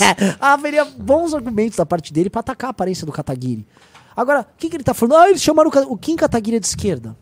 Em lugar nenhum do mundo um cara como o Kim Kataguiri é considerado de esquerda. Ele tá falando que na CNN, a CNN acabou de contratar o Coppola. O Coppola- E a Janina Pascoal. E a Janaína Pascoal, os dois apoiadores do mito. E aí, É, assim, assim, não faz o menor sentido. É, Assim, não precisa ter mais nenhum sentido, cara. É só falar qualquer coisa. é só falar qualquer groselha. E aí tem uma coisa. O, Ki- o Kim Paim, quem você queria que chamasse? O- vamos, vamos dar nome aos bois. Carlos Jordi. Outro dia o Carlos Jordi foi lá no Morning Show. Tadinho. O, o- foi inquirido lá, mas o que, que é vocês aí da oposição, que ele é o líder da oposição, estão fazendo? Ele não soube dizer, ele disse: Ah, muita coisa aí estão fazendo, tem que ver. Você nem sabe. Tem que ver, tem que ver, é demais, cara. Esse é o cara que ia chamar lá pra, pra, assim, pra enfrentar o Dino? Vamos lá, me dê outro. O, a, Não, a talvez, turma. o- talvez o Lula tenha dado uma ligada no João Pedro. Ô, Jovem Pan. Nicolas Ferreira. de verba aí, fez chamarem o Jordi. Chama esse Jordi aí. Nicolas, Nicolas Ferreira, Ferreira. que apanhou do, do... Quando botou pra debater com o Boulos, tomou-lhe uma surra do Boulos. Tomou uma surra daquela deputada do PSOL. Tomou uma surra do Flávio Dino, foi zoado. Do- exato. Nossa, foi humilhado. cara. Assim, esses caras conseguem fazer pequenos atos solitários de zoeira. Nada de... Os Nicolas consegue. Os outros não, nem isso. Príncipe. O que, que o príncipe faria? O príncipe faz nada. Então, né? É melhor nós falarmos da, da orelha dele, da aparência dele, do que ficar refutando nada que ele fala. Porque não tem nada, não tem argumentação. O Rodrigo Froes falou que você é fraco, Renan. Só um lacrador que quer mitar. Um moleque. Se saísse do MBL, cresceria. Nossa, Rodrigo, você acabou comigo. É o Mas Renan eu- Senta. O Renan Senta foi pegar. Mas assim, eu fico muito feliz que você me chamou de moleque, porque eu já tô com 39 anos, mas com uma baita de uma pele, tô bem. Então, sou moleque mesmo. Vai lá, dá play. Bora lá. Chamou o Cataguiri. Cataguiri, o representante da direita picanheira. Eu adoro, assim, o. Você sabe Como é que você rebate isso? Picanheira. Assim, Não, olha esse argumento. O, o Kim Kataguiri é da direita picanheira. Tem alguma coisa pra falar? A não ser assim, torelha de abano, velho. porque não tem argumento. não dá pra falar mais, cara. O que, que é uma direita picanha? Vou tentar, vamos tentar. Vamos tentar fazer igual o Ricardo no debate com o Henrique. Olha. Vamos, vamos tentar. dar- A, a, a, a sobrepujança da picanha na cultura brasileira significa a expressão máxima de populismo a qual Kim Kataguiri tenha, tenha cedido. É, Assim, o, o Ricardo sempre tenta ser, vamos dizer, generoso com o argumento do adversário, né? Então vamos ser generoso aqui. Ele, é, acho que ele tá querendo dizer que direita picanheira é a direita que gosta do Lula. Deve ser isso. Então, o Kim Kataguiri é direita que gosta do Lula. O Kim Kataguiri foi o único cara que conseguiu trazer um dano real ao Flávio Dino. Nenhum de vocês conseguiu. É interesse máximo do governo Lula preservar o Flávio Dino e preservar eles nessa questão do dia 8. Ora, se o Kim está atacando o interesse direto do governo federal nisso, aliado ele não pode ser. Agora, o Kim também não votou em coisas favoráveis ao governo quando o Bolsonaro estava no poder, ao governo Lula, eu digo. Como, por exemplo, os, a direita verdadeira, os patriotas que o Kim Paim defende, que votaram a favor ao aumento do, do- da possibilidade de uso para marketing de verbas das estatais, como aconteceu no ano passado. ah, a PEC da vingança, a PEC da impunidade. Puta, aí, aí a gente vai naquele, naqueles clássicos, né? É. Vai lá. É que eles sempre usam aquela foto do. Pedindo impeachment, né? Do É. Kim pedindo impeachment. Aí, ah, peguei, hein? certo. Contradição. Ah, Cara, e- e eu vou te falar, andou mais do que o do Van Hatten aí com É. meia dúzia de caras ali do- com o Lula. Então, bora lá. lá. vamos continuar. Tem- é grande esse aqui. Vai bater com o Zé Neto. E aí diz, né, sobre aquele documento que o Kataguiri revelou, né? Puxa. E é um documento, realmente são dois documentos. O do delegado, né, do André pro, pro ministro Flávio Dino e do Flávio Dino lá pra turma lá também, né? Ainda era Pra turma lá, santo. não Ele sabe comentou quem. sobre É, isso. eu governador falei, do "Nossa, DF." Gente, isso aqui pra mim é muito estranho. Eu queria muito saber como é que o MBL... Como que o MBL chegou a essa conclusão? Porque um documento como esse, ele, você- como é que você pesquisou, pô? Pra você achar esse documento? Eu- Não, não, para. Pera, pera, pera. Qual que é a tua tese, irmão? Ele o vai próprio a Lula ele vai apresentar. entregou pra alguém nosso. Agora, o, o, o, o Kim, ele deu o caminho, cara. Tem um QR Code no documento. Você que é um especialista em print, cara, você sabe que QR Code dá mais informações do que um print. Nossa, cara. Não, mas é, é dureza, é dureza. Aqui, vamos supor que o Kim conseguiu por meios escusos. Sei lá, o Kim foi num beco à noite, pegou. Mérito do Kim. Mérito do Kim. Você é um especialista em dossiê e você tá reclamando que o cara conseguiu um documento sigiloso? Vai trabalhar, seu vagabundo. Ora, você é mestre em dossiê e o outro consegue o documento e você tá reclamando? Porque isso se vende como um cara de inteligência política. É, o Kim não pegou print pra vender. É Seguinte, verdade. outra coisa. No dia que saiu é, isso que o Kim revelou esse documento, todo, todo esse pessoal, porque eu fiquei olhando, tudo, todo esse pessoal tava falando no- nas redes, em vídeos, ninguém citou isso. Ninguém falou nada, todo mundo ficou, meu Deus, como que o Kim conseguiu isso? É. E, a- e ele estava no dia tendo que defender o Nicolas, porque ele foi chamado de chupetinha. É bem lembrado. Ex- entendeu? Essa eles era a ficaram com a preocupação deles. é, é, eles ficaram com a chupetinha e a gente colo- é, colocando, sabe, o, o Kim colocando documento que pode, sei lá, dar muito Não é que problema o Kim pro Flávio assim, Dino, imagina ele sabe? ter uma aula de dossiê. Tipo, caramba, isso é um, realmente um documento comprometedor. Exatamente, Vai lá, mas vamos continuar que ele tem uma tese muito boa sobre como o Kim conseguiu esse documento. Eu já até sei onde esse vídeo vai Como o. MBL teve essa ideia de, sabe, não sei de onde eles pesquisaram, como eles acharam. Ah, vou, vou- Como foi, bicho? Sendo que ainda um, assim, pelo menos pra mim, né? Sou ser humano comum, quando você pesquisa lá no SEI, você não tem acesso. Talvez um deputado tenha acesso. Mas mesmo assim, cara, como é que chegou? É tudo muito estranho. Ah, é muito tudo estranho que tá acontecendo. É tudo muito E aí? estranho. O que, que é estranho? É, é isso que os caras vendem. Mas Dá play Vamos pra lá. gente, pra, pra gente ir, vai. Rádio Peão, Rádio Peão, né? 100% Rádio Peão. Hum. Reza a lenda na Rádio Peão. O que, que é rádio peão?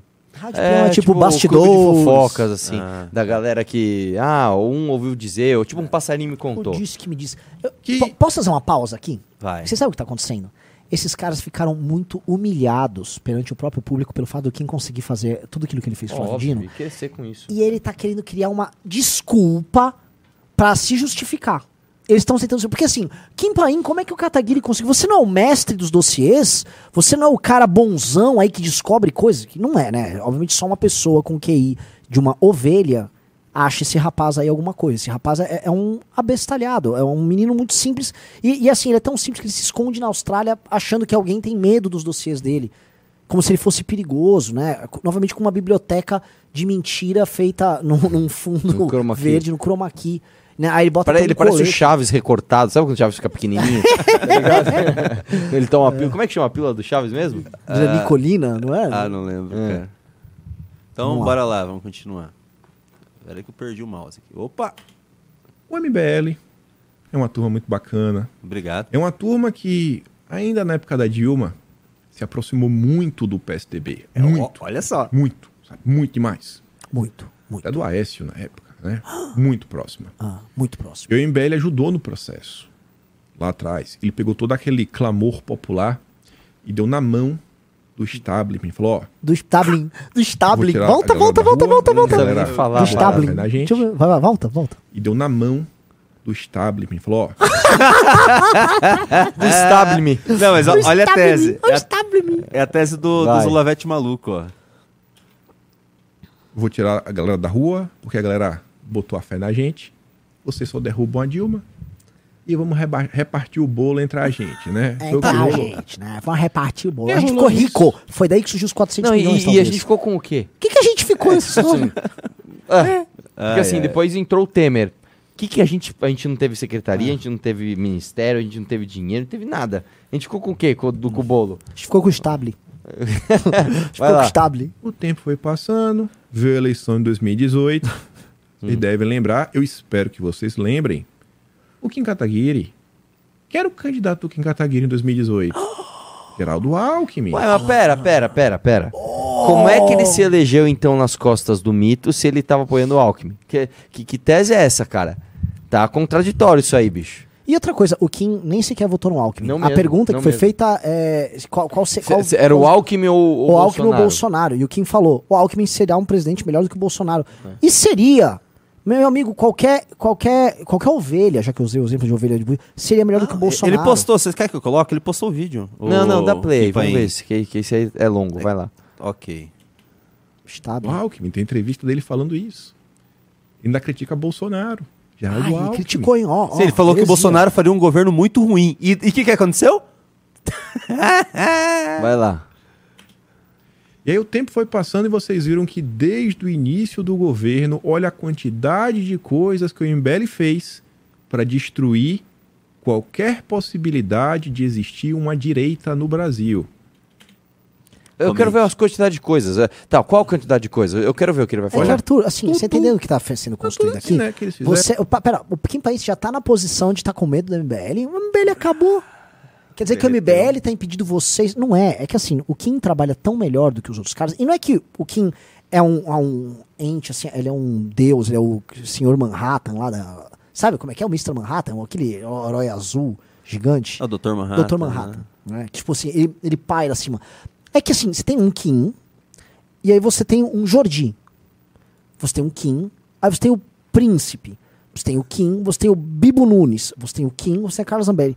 Não tem muita comparação. Aí vamos comentar, assim, de formadores de opinião. Você tem o Ricardo Almeida e você tem o Kim Paim. O que, que você vai fazer? Com todo respeito, Kim Paim, assim, vocês são muito, muito, mu- muito farsantes. É, assim, A farsa, ela exala desse chroma key de uma, de uma biblioteca de mentira. Então, não tem muita comparação. Não é que a gente está tentando destruir vocês, é que a gente trabalha e vocês ficam mal. Porque com certeza o- a galera que acompanha vocês está cobrando. Ô, Kim Paim, por que, que você não fez isso? Por que, que foi o Kataguiri? Aí, não, porque isso é uma coisa do Alckmin. Desse um acordo que ele tem com o Alckmin, o Alckmin passou. Toma banho, Dá velho. play. Então, bora lá. eram. Olhem os amigos do MBL, como Luciano Ayan, aquele material todo da CPM das fake news, que aí o Frota montou em cima, a Joyce, todo mundo. Você é amigo da Joyce? Cara, faz sei lá quanto tempo que eu não falo com a Joyce, mais de ano. Assim, você acabou com a Joyce na eleição dela pra prefeita. tipo, qual era a nossa aliança com essas pessoas? O Frota tentou roubar a marca do MBL, a gente ganhou dele Com a ajuda do- dos Bolsonaro. Com a ajuda né? dos bolsonaristas, do vagabundo do Bolsonaro que falou que aceitava a marca MBL pra ele. Ia dar um beijo no Frota. É. Dá play. A Joyce foi pra qual partido, pessoal? Vocês lembram? Oh. Né? Foi até expulsa recentemente, mas foi o PSDB, né? E o MBL foi pra Pera, qual pera, eu partido? Não entendi, eu não entendi. A Joyce foi pro PSDB e ela foi expulsa, é isso? Ela foi expulsa do Sei PSDB? lá, Arthur, eu, eu já não tô entendendo Cara, nada, eu não tô Dá entendendo. play. Dória, né? Lembra daquela sua do MBL com Dória? Acelerando? Todo mundo sempre se questiona. Pausa, pausa. Você tá de brincadeira, né? Tá de brincadeira. Ah, O seu argumento que a gente tá junto com o PSDB é uma foto com o Dória quando ele acabou de ganhar a eleição da prefeitura. Sabe quem é que tirou foto acelerando com o Dória depois disso? O mito. Não, As fotos do mito com o Bolsonaro são depois da gente brigar com o Dória, inclusive. Não só fazendo acelera, tem ele se abraçando, tem ele falando, Dória é maravilhoso, Dória é isso. O que que você tá falando, velho? O que que você tá falando? Dá play aí. É que, assim, só uma coisa, o Dória é inimigo do Alckmin, tá? Inimigo figadal do Alckmin. Então não dá pra você ser amigo de um e do outro ao mesmo tempo. É, foi- foi o motivo dele ter saído do Puta, PSDB, né? Tem isso, eu É, tinha esquecido. eles se É, é, odeiam. não dá, é, não dá, exatamente. Como é que o MBL não fazia parte do PSDB? E aí reza a lenda nos, nos na Rádio Peão, né, que supostamente, supostamente, as pessoas acham, né, existe uma dúvida no ar que assim, será, será que o MBL, né, mais especificamente o seu Kim Ele Kataguiri, lento, será que o. Kataguiri vem mantendo algum tipo de proximidade com interlocutores do Geraldo Alckmin? Será? Será que o MBL é, vem medindo, né, as críticas que vem fazendo, assim, pontuais, aproveitando os momentos para não parecer que é uma posição muito sem raivosa, poder continuar como direita permite. A Certo. gente bate sem parar no governo. A gente já processou É, o Não governo faz o menor vezes. sentido. Porque assim, então, se a gente tem uma tese que a gente tá junto com o Alckmin pra derrubar o Lula, é, é, por que, que a gente bateria pouco? É, é assim, Não faz o menor sentido, cara. outra coisa, assim, se nós estivermos tocando nos bastidores uma operação com o Alckmin pra derrubar o Lula, eu acho que todo mundo aqui faria. Vocês são bons. Não, exatamente, Tipo assim, cara. galera, gente teria eu- mérito. deixa eu perguntar nisso. pra galera, galera, vocês topam que o MBL vá atrás do Alckmin pra fazer uma operação pra derrubar o, o Lula? Digite um, vocês topam. Digite dois, não. Não queremos que o Alckmin atue contra o Lula. Só pra saber. Porque assim, qual é o plano desse idiota?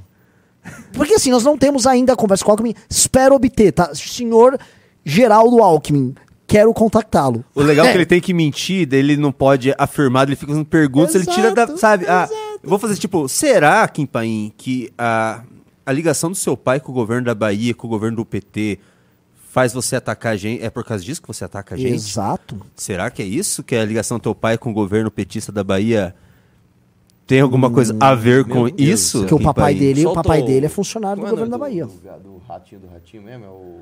Xaropim? Xaropim, solta o xaropim aí, vai lá.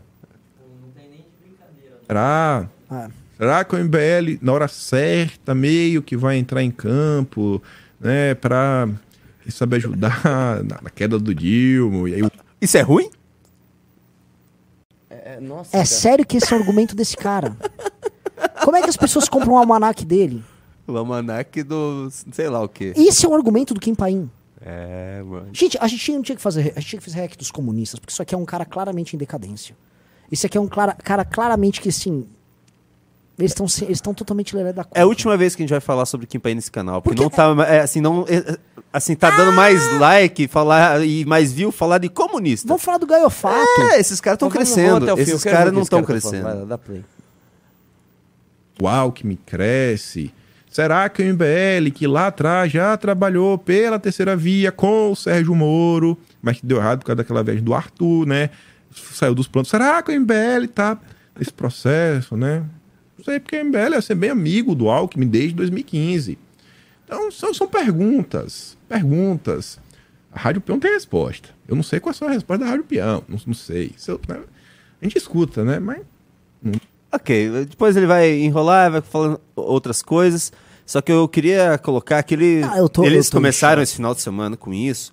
E assim, daí o pessoal do Silvio Grimaldo, aquele pessoal do Terça Livre replicou, achando que todo mundo ia comprar. E não teve muito. O pessoal que tá em Brasília, nenhum postou isso.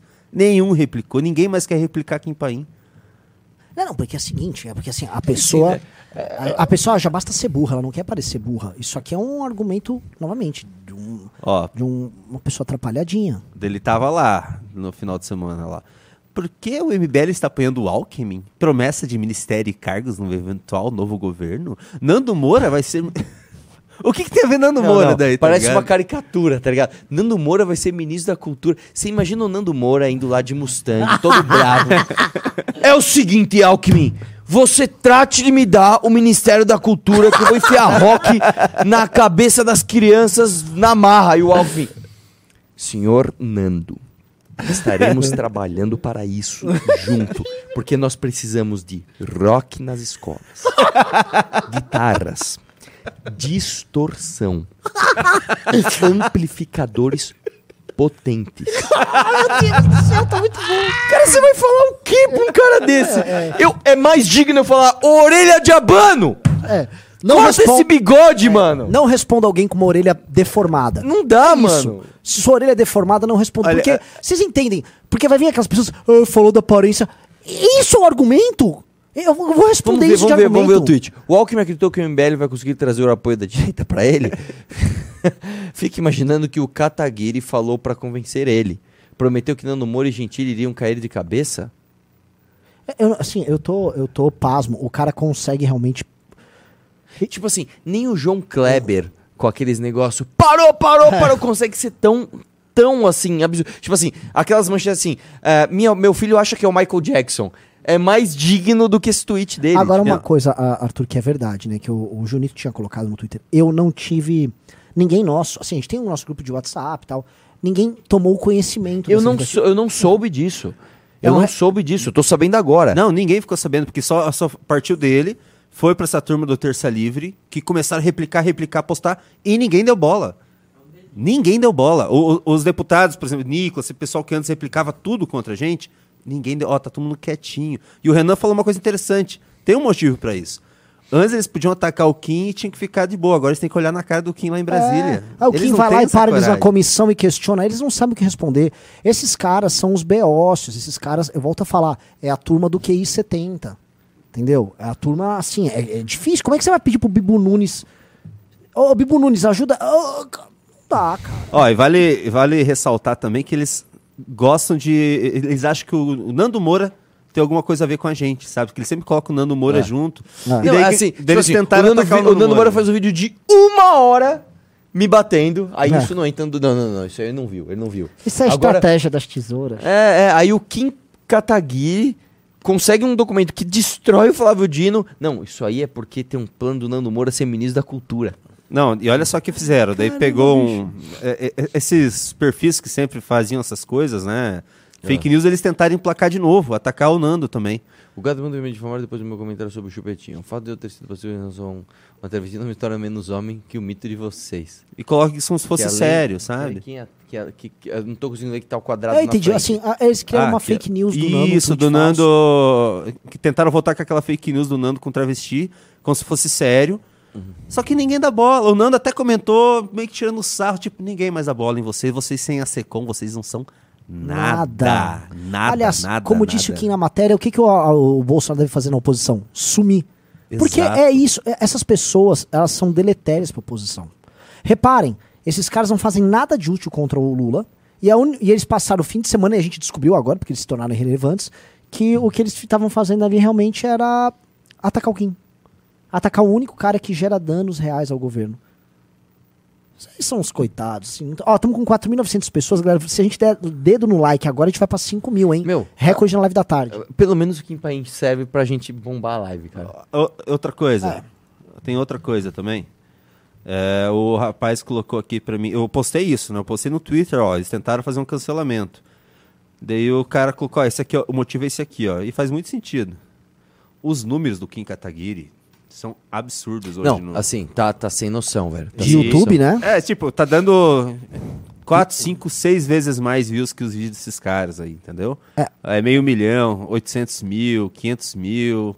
Assim, derrete MBL, irmão. Pois é, pois é. Toma. E, assim, Foi toma. o Pedro Faria que, que colocou isso aqui pra mim. Ah, aqui agora só uma coisa que eu ia falar, né? Aí o Kim faz esse trabalho, a gente faz todo esse trabalho e eu peço pra galera entrar no clube pra ajudar a fomentar e vocês não entram. Pô, tô sorteando a revista Valete, que aliás é a grande iniciativa. E esse é o ponto.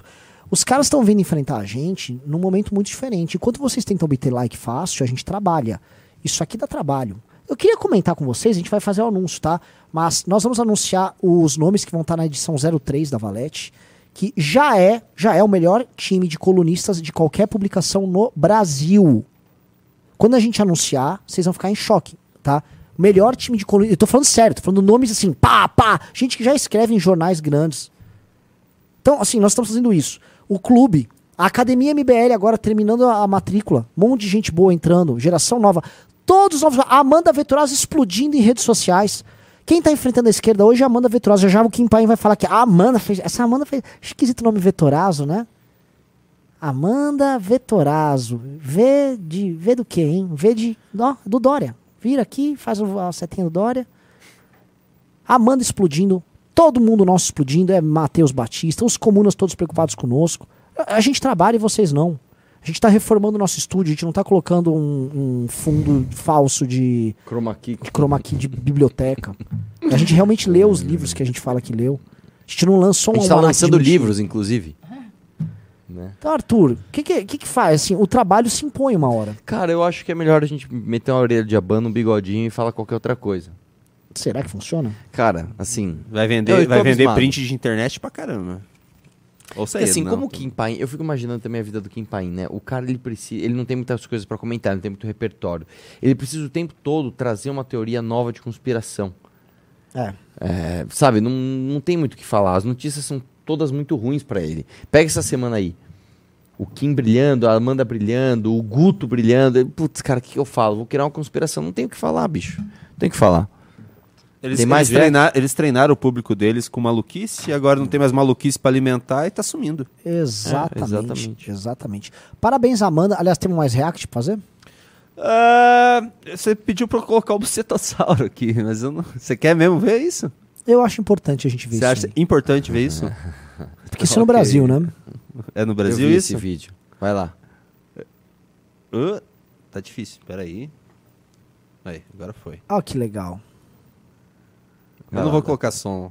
Ou pode colocar som? Não, não põe som. Tá, eu vou cancelar o som aqui. Dá um play.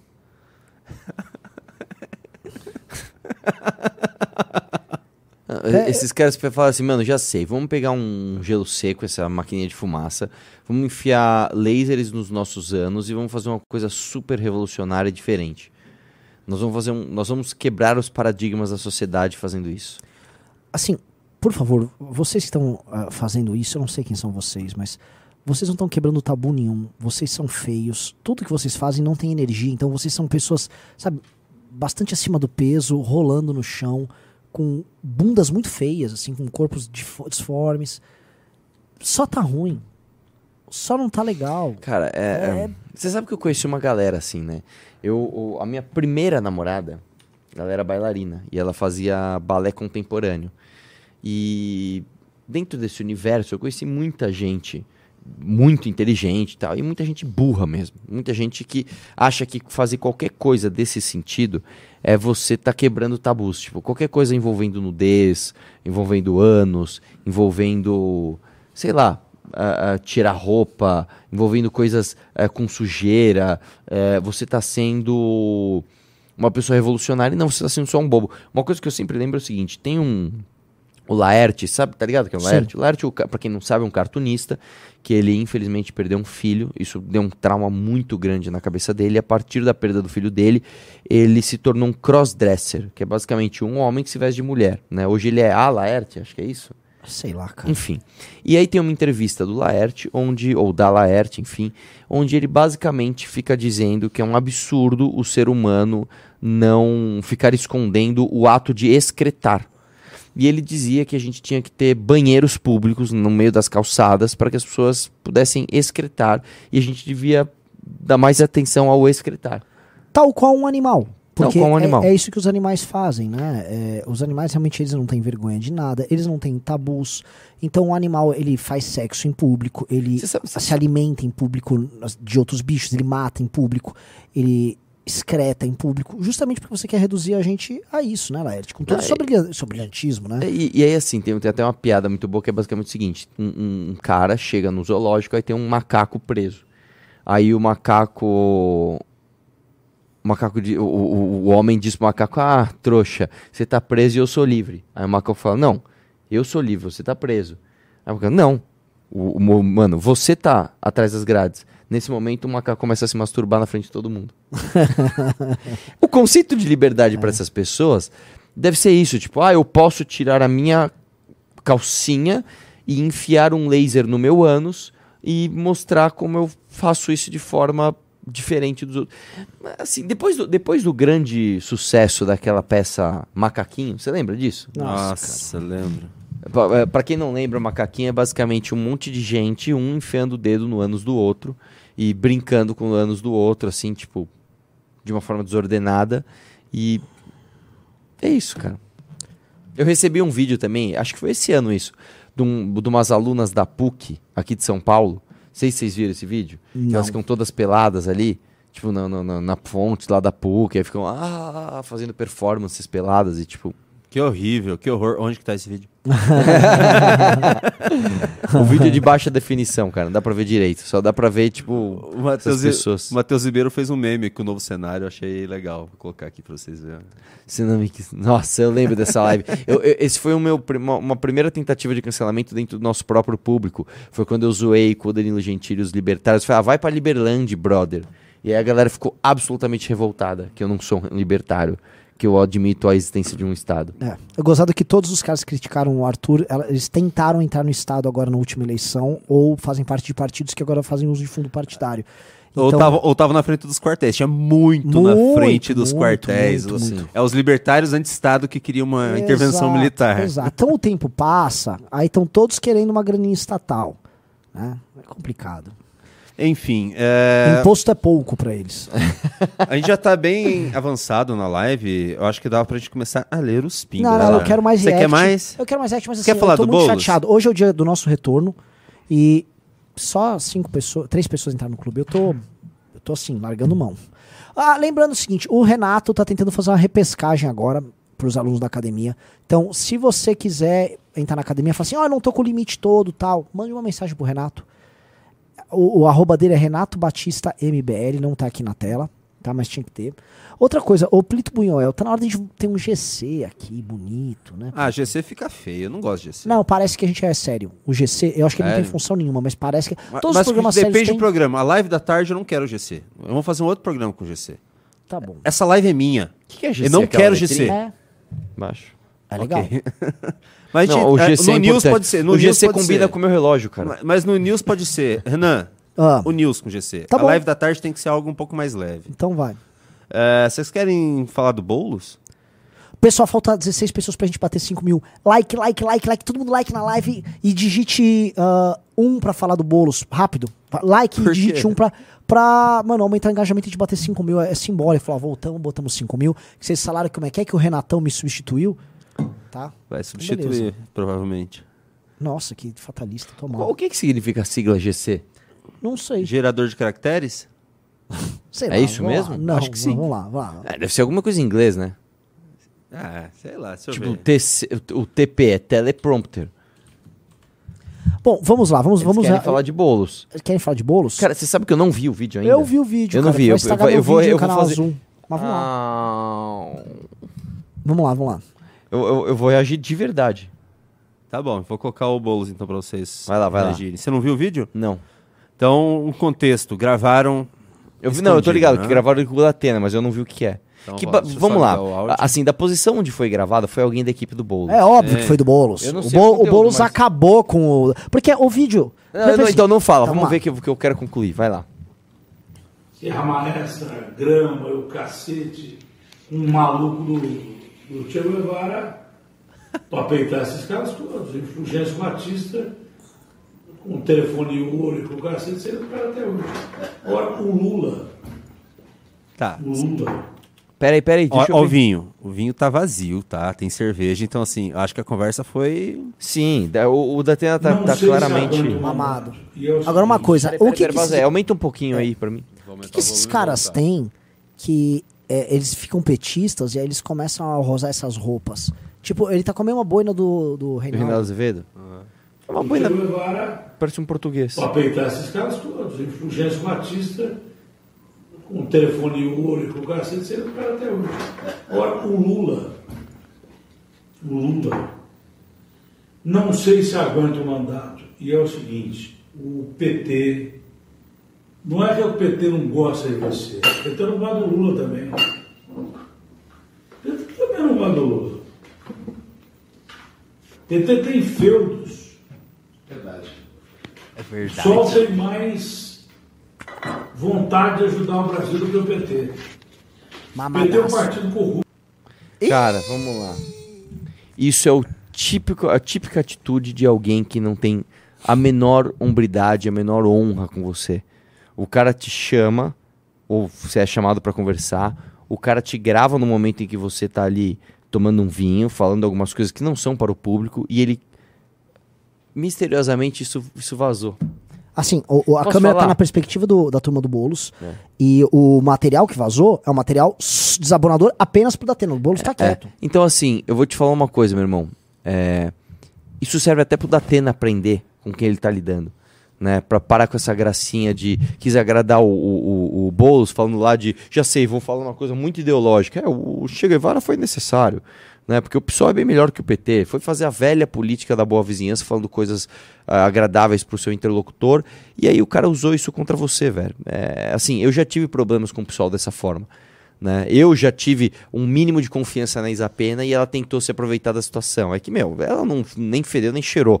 Né? Mas o fato é, com essa gente, você não consegue ter o mínimo de relação. A verdade é essa. Não dá, não dá. É, é, o, o PSOL, o Boulos, ele é muito parecido com o extremo do bolsonarismo nesse, nesse sentido.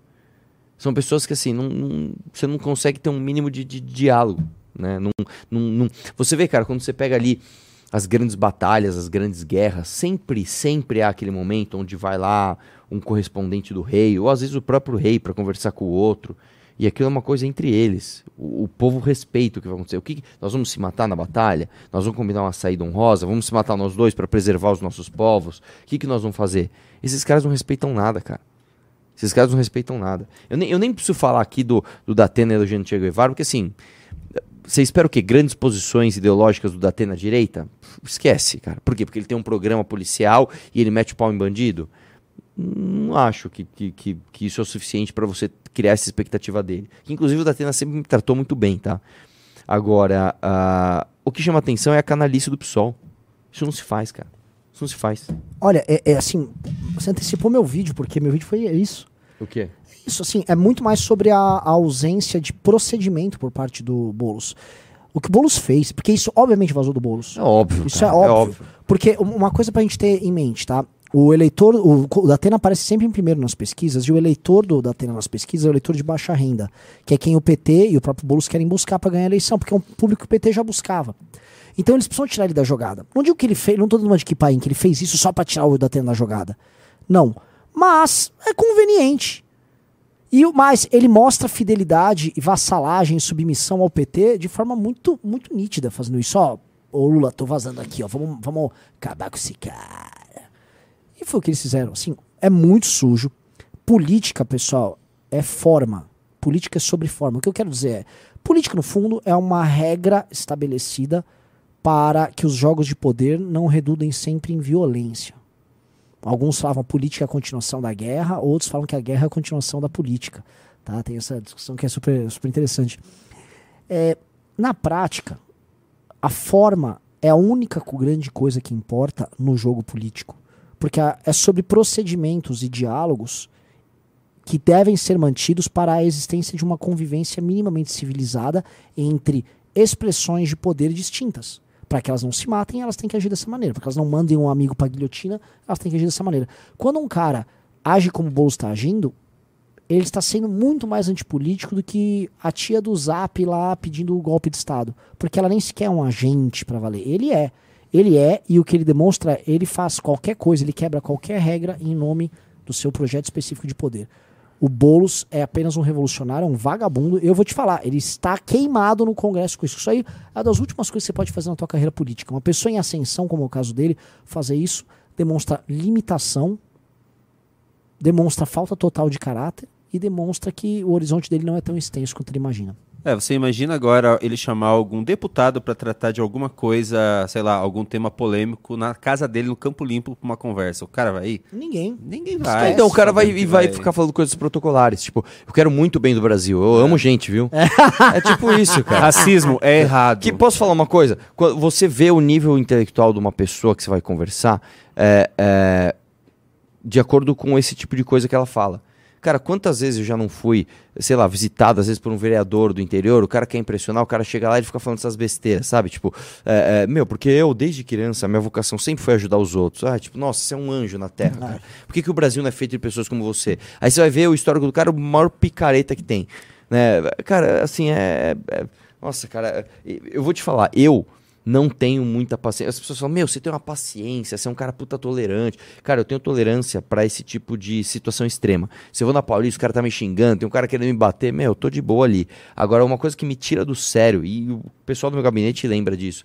Essas, esse tipo de visita que, que os caras começam a, a falar essas eu não aguento, cara, eu não aguento. Fala, meu, eu tenho outra reunião, eu tenho que ir embora. Não dá, cara, sabe? É um negócio improdutivo, é um negócio, é uma falsidade que não vai levar ninguém a lugar nenhum.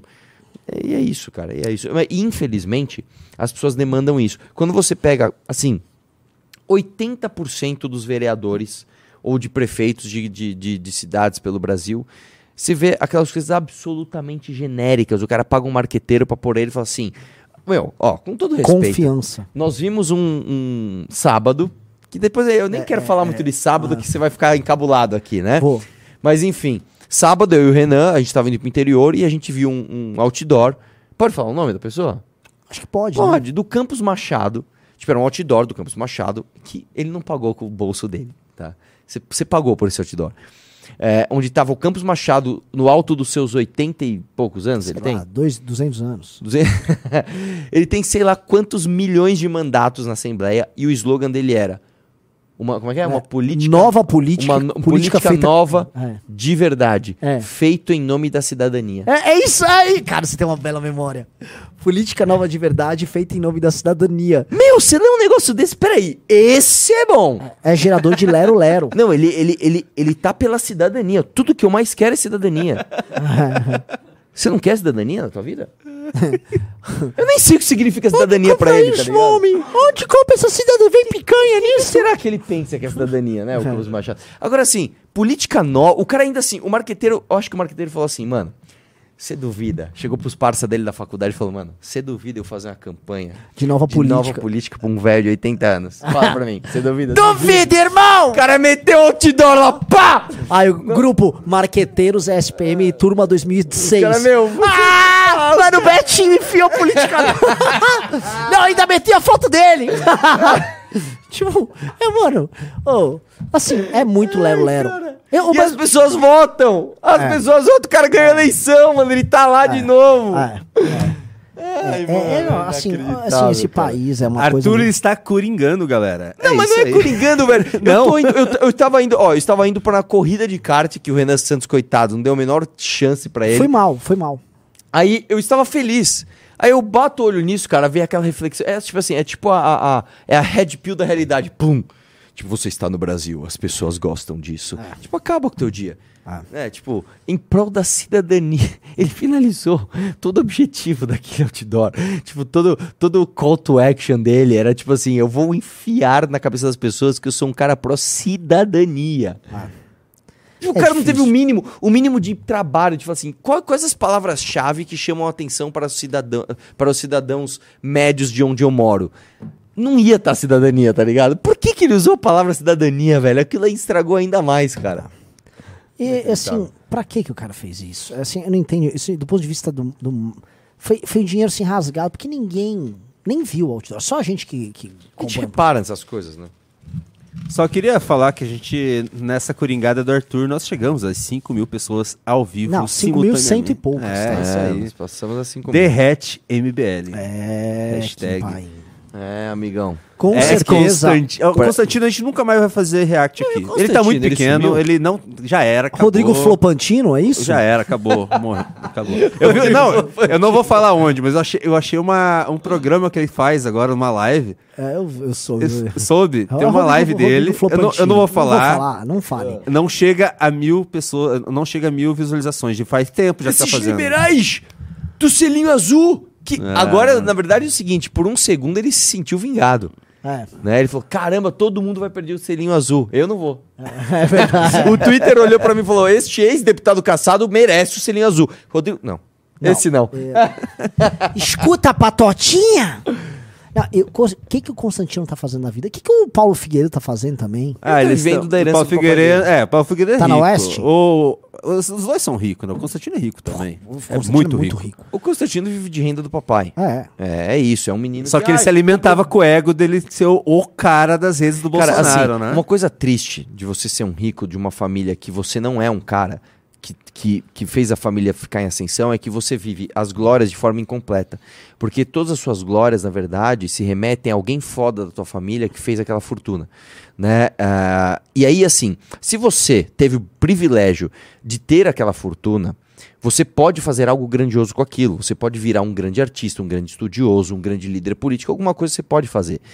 Quando você não consegue, você fica num limbo horrível, porque basicamente é o seguinte: você não pode pôr tudo a perder, porque você tem algo a perder. Você tem algum conforto que foi gerado, como eu disse, por alguém da tua família que ganhou dinheiro.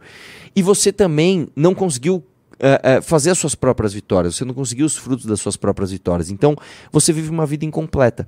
E uma pessoa com uma vida incompleta, ela tem essa frustração e o tempo todo ela transborda para as pessoas ao redor. O caso do Constantino é um caso clássico disso, porque o Constantino era amigo da gente. O Constantino, ele, ele gostava da gente, ele, ele, ele trocava ideias com a gente. E quando ele viu uma oportunidade de cortar um caminho e ter alguma significância puxando o saco do Bolsonaro, ele traiu seus amigos, né? E todos aqueles ideais que ele dizia acreditar, foi lamber as botas de um cara, só que o plano deu errado, mano. Tipo, deu tudo errado, cara. Tipo, ele perdeu o emprego, ele, ele perdeu a relevância, ele não conseguiu virar um deputado ou alguma coisa com isso que, que daria uma sobrevida pra ele. Ele não se tornou nem dentro do próprio nicho alguém muito respeitado. Tipo, não, não, dentro do bolsonarismo o Constantino tá no topo da... Não, não, não tá. Então, assim, tudo deu errado. Aí o cara deve ficar numa puta mansão, confortável, cheio de armas, no sofá, lembrando, mano, eu fiz live com o Roberto Jefferson e não deu certo. Mano, tipo ele, assim, ele queria ser o, ele queria ser o novo Olavo no começo do é, ano. cara, e- e, ainda tem esse problema, porque ele é um cara vaidoso É. é, intelectualmente. Ele quer ser pai de alguma grande é, é, tese intelectual, alguma coisa do tipo. E é óbvio que não vai sair nada dali. Né? Tipo, o cara que ele admirava chamou ele de cocô ele, e ele falou obrigado. Quando ele, quando, quando ele, quando ele falou obrigado. Obrigado! Quando- Obrigado! Olavo! Professor! Imagina esse cara tendo que contar pros netos dele. Meu, chorei uma vez que a Anitta falou do- da, da sua mãe. Uh, tipo, cara, que vida humilhante, cara, sabe? É, meu Deus do céu. Escuta, tinha o, o, o, o, o movimento Bostinha Livre que fazia react, ficava rindo de mim. Olha onde eles estão. Mas- mas, vovô, eles estão na presidência. Não, mas é, eles... É, mas eu xinguei muito outro dia. É Isso, vovô. Vai dormir, vovô. Vai dormir, vovô, vai dormir. O Olavo de Carvalho mandou um telegrama do além falando que você é. Cara, assim, mas é, Obrigado. é que assim, é- é- É, a gente falou dele e a audiência caiu. exato, Parabéns. a gente tem que parar de Nossa, falar de mano, Constantino. Constantino tá flopando a Flopando nossa a live. nossa Para, a gente nunca mais vai falar de Constantino aqui. Por Constantino, favor. um abraço, melhoras e volta E vamos com as regra também do- das lives. Se a gente for falar do Kim Paim, por favor, não vamos debater ideias, vamos só falar da aparência dele. Exato. Só falar da aparência. Por favor, não vamos baixar o nível do programa. Cara, a gente podia comprar um bonequinho do Xaropinho, pra toda vez que a gente for falar dele, a gente pôr o Xaropinho aqui. Não tem, né? Assim, eu quero falar é do Gaio Fato, eu quero falar do Elias Jabur, eu quero falar do Ian Neves. Então, em ascensão. Luigi, Luigi, eu gosto do Luigi. Eu quero Luigi falar do. Luigi. Não, Exato. Lu, pera, Luigi é o seguinte: se o Luigi falar, Renan, vire comunista, eu viro comunista. O cara é, o, cara é o rei do carisma. É o eu rei do viro, carisma. Eu viro. Aí vai vir o Kim Pai. Olha só o que eu peguei lá. Veja esse recorte. Eu peguei num- num- numa transmissão ao vivo. É, é. Eles falaram de foto muito secreto ao vivo. Descarado. Descarado. Vai lá. É isso aí. Vamos, vamos ler pimbas, Vamos ler tá? pimba, vai Bem... A gente tá com muito tempo de live, eu tô com fome. Também Nossa. tô. O Vítima mandou 11 reais. Bem-vindo de volta. Wake Pots. Por um momento pensei que eu seria o único a carregar o estandarte da cultura Kurgan.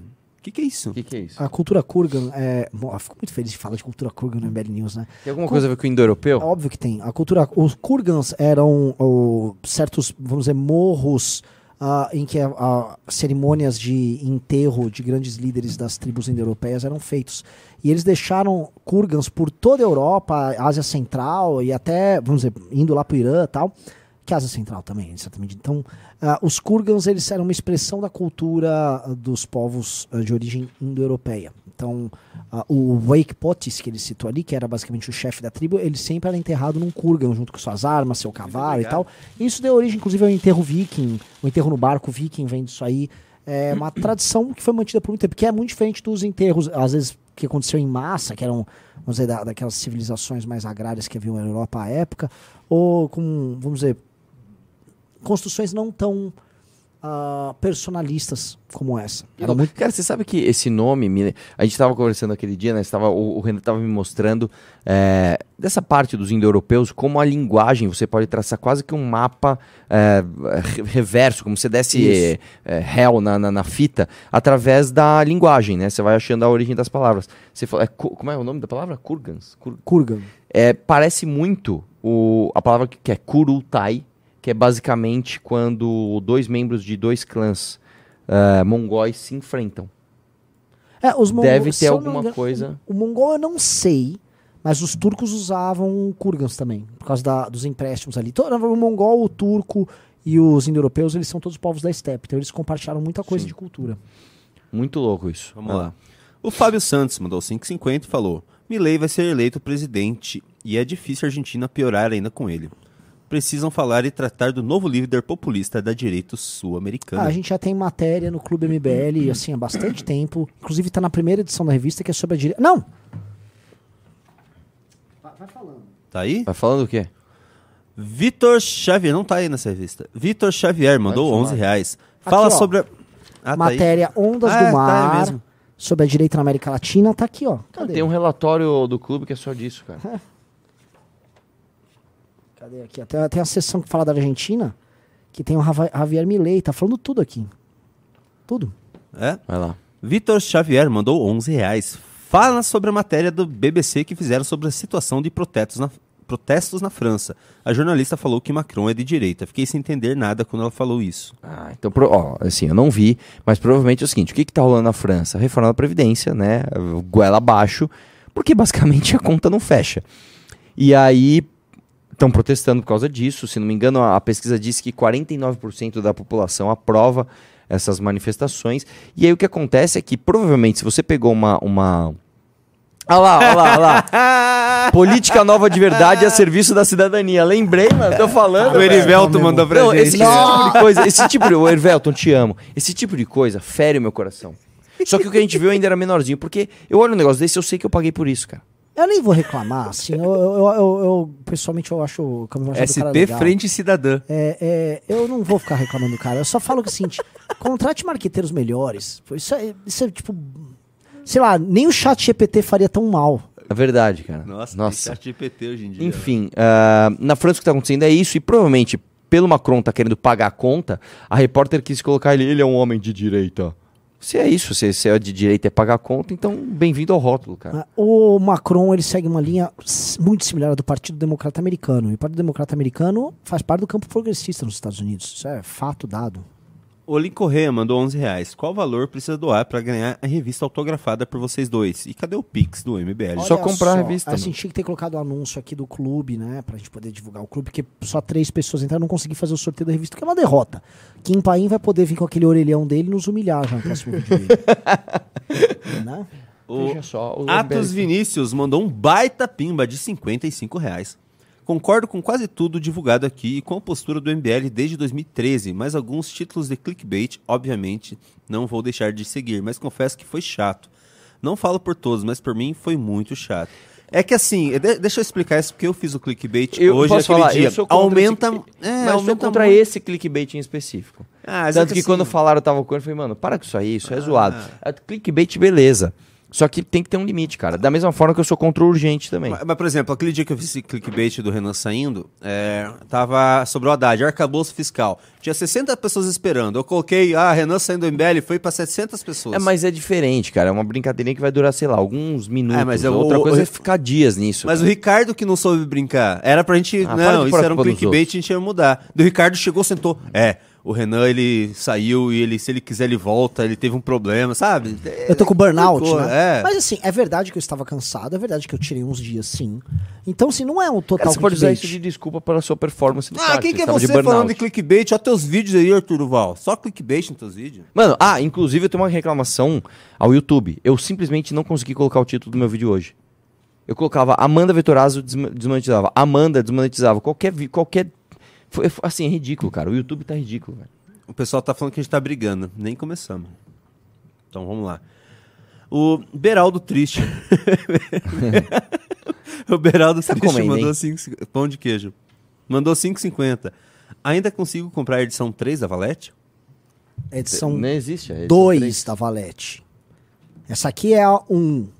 A outra era zero. Tem a outra era 0, a zero. 1 um, e agora sai a 2. A 2. A 2 já. A 2 agora pra você comprar. Atenção, se inscreva em mbl.org.br barra revista pra ter acesso à edição 2. Tá? A gente mandou rodar.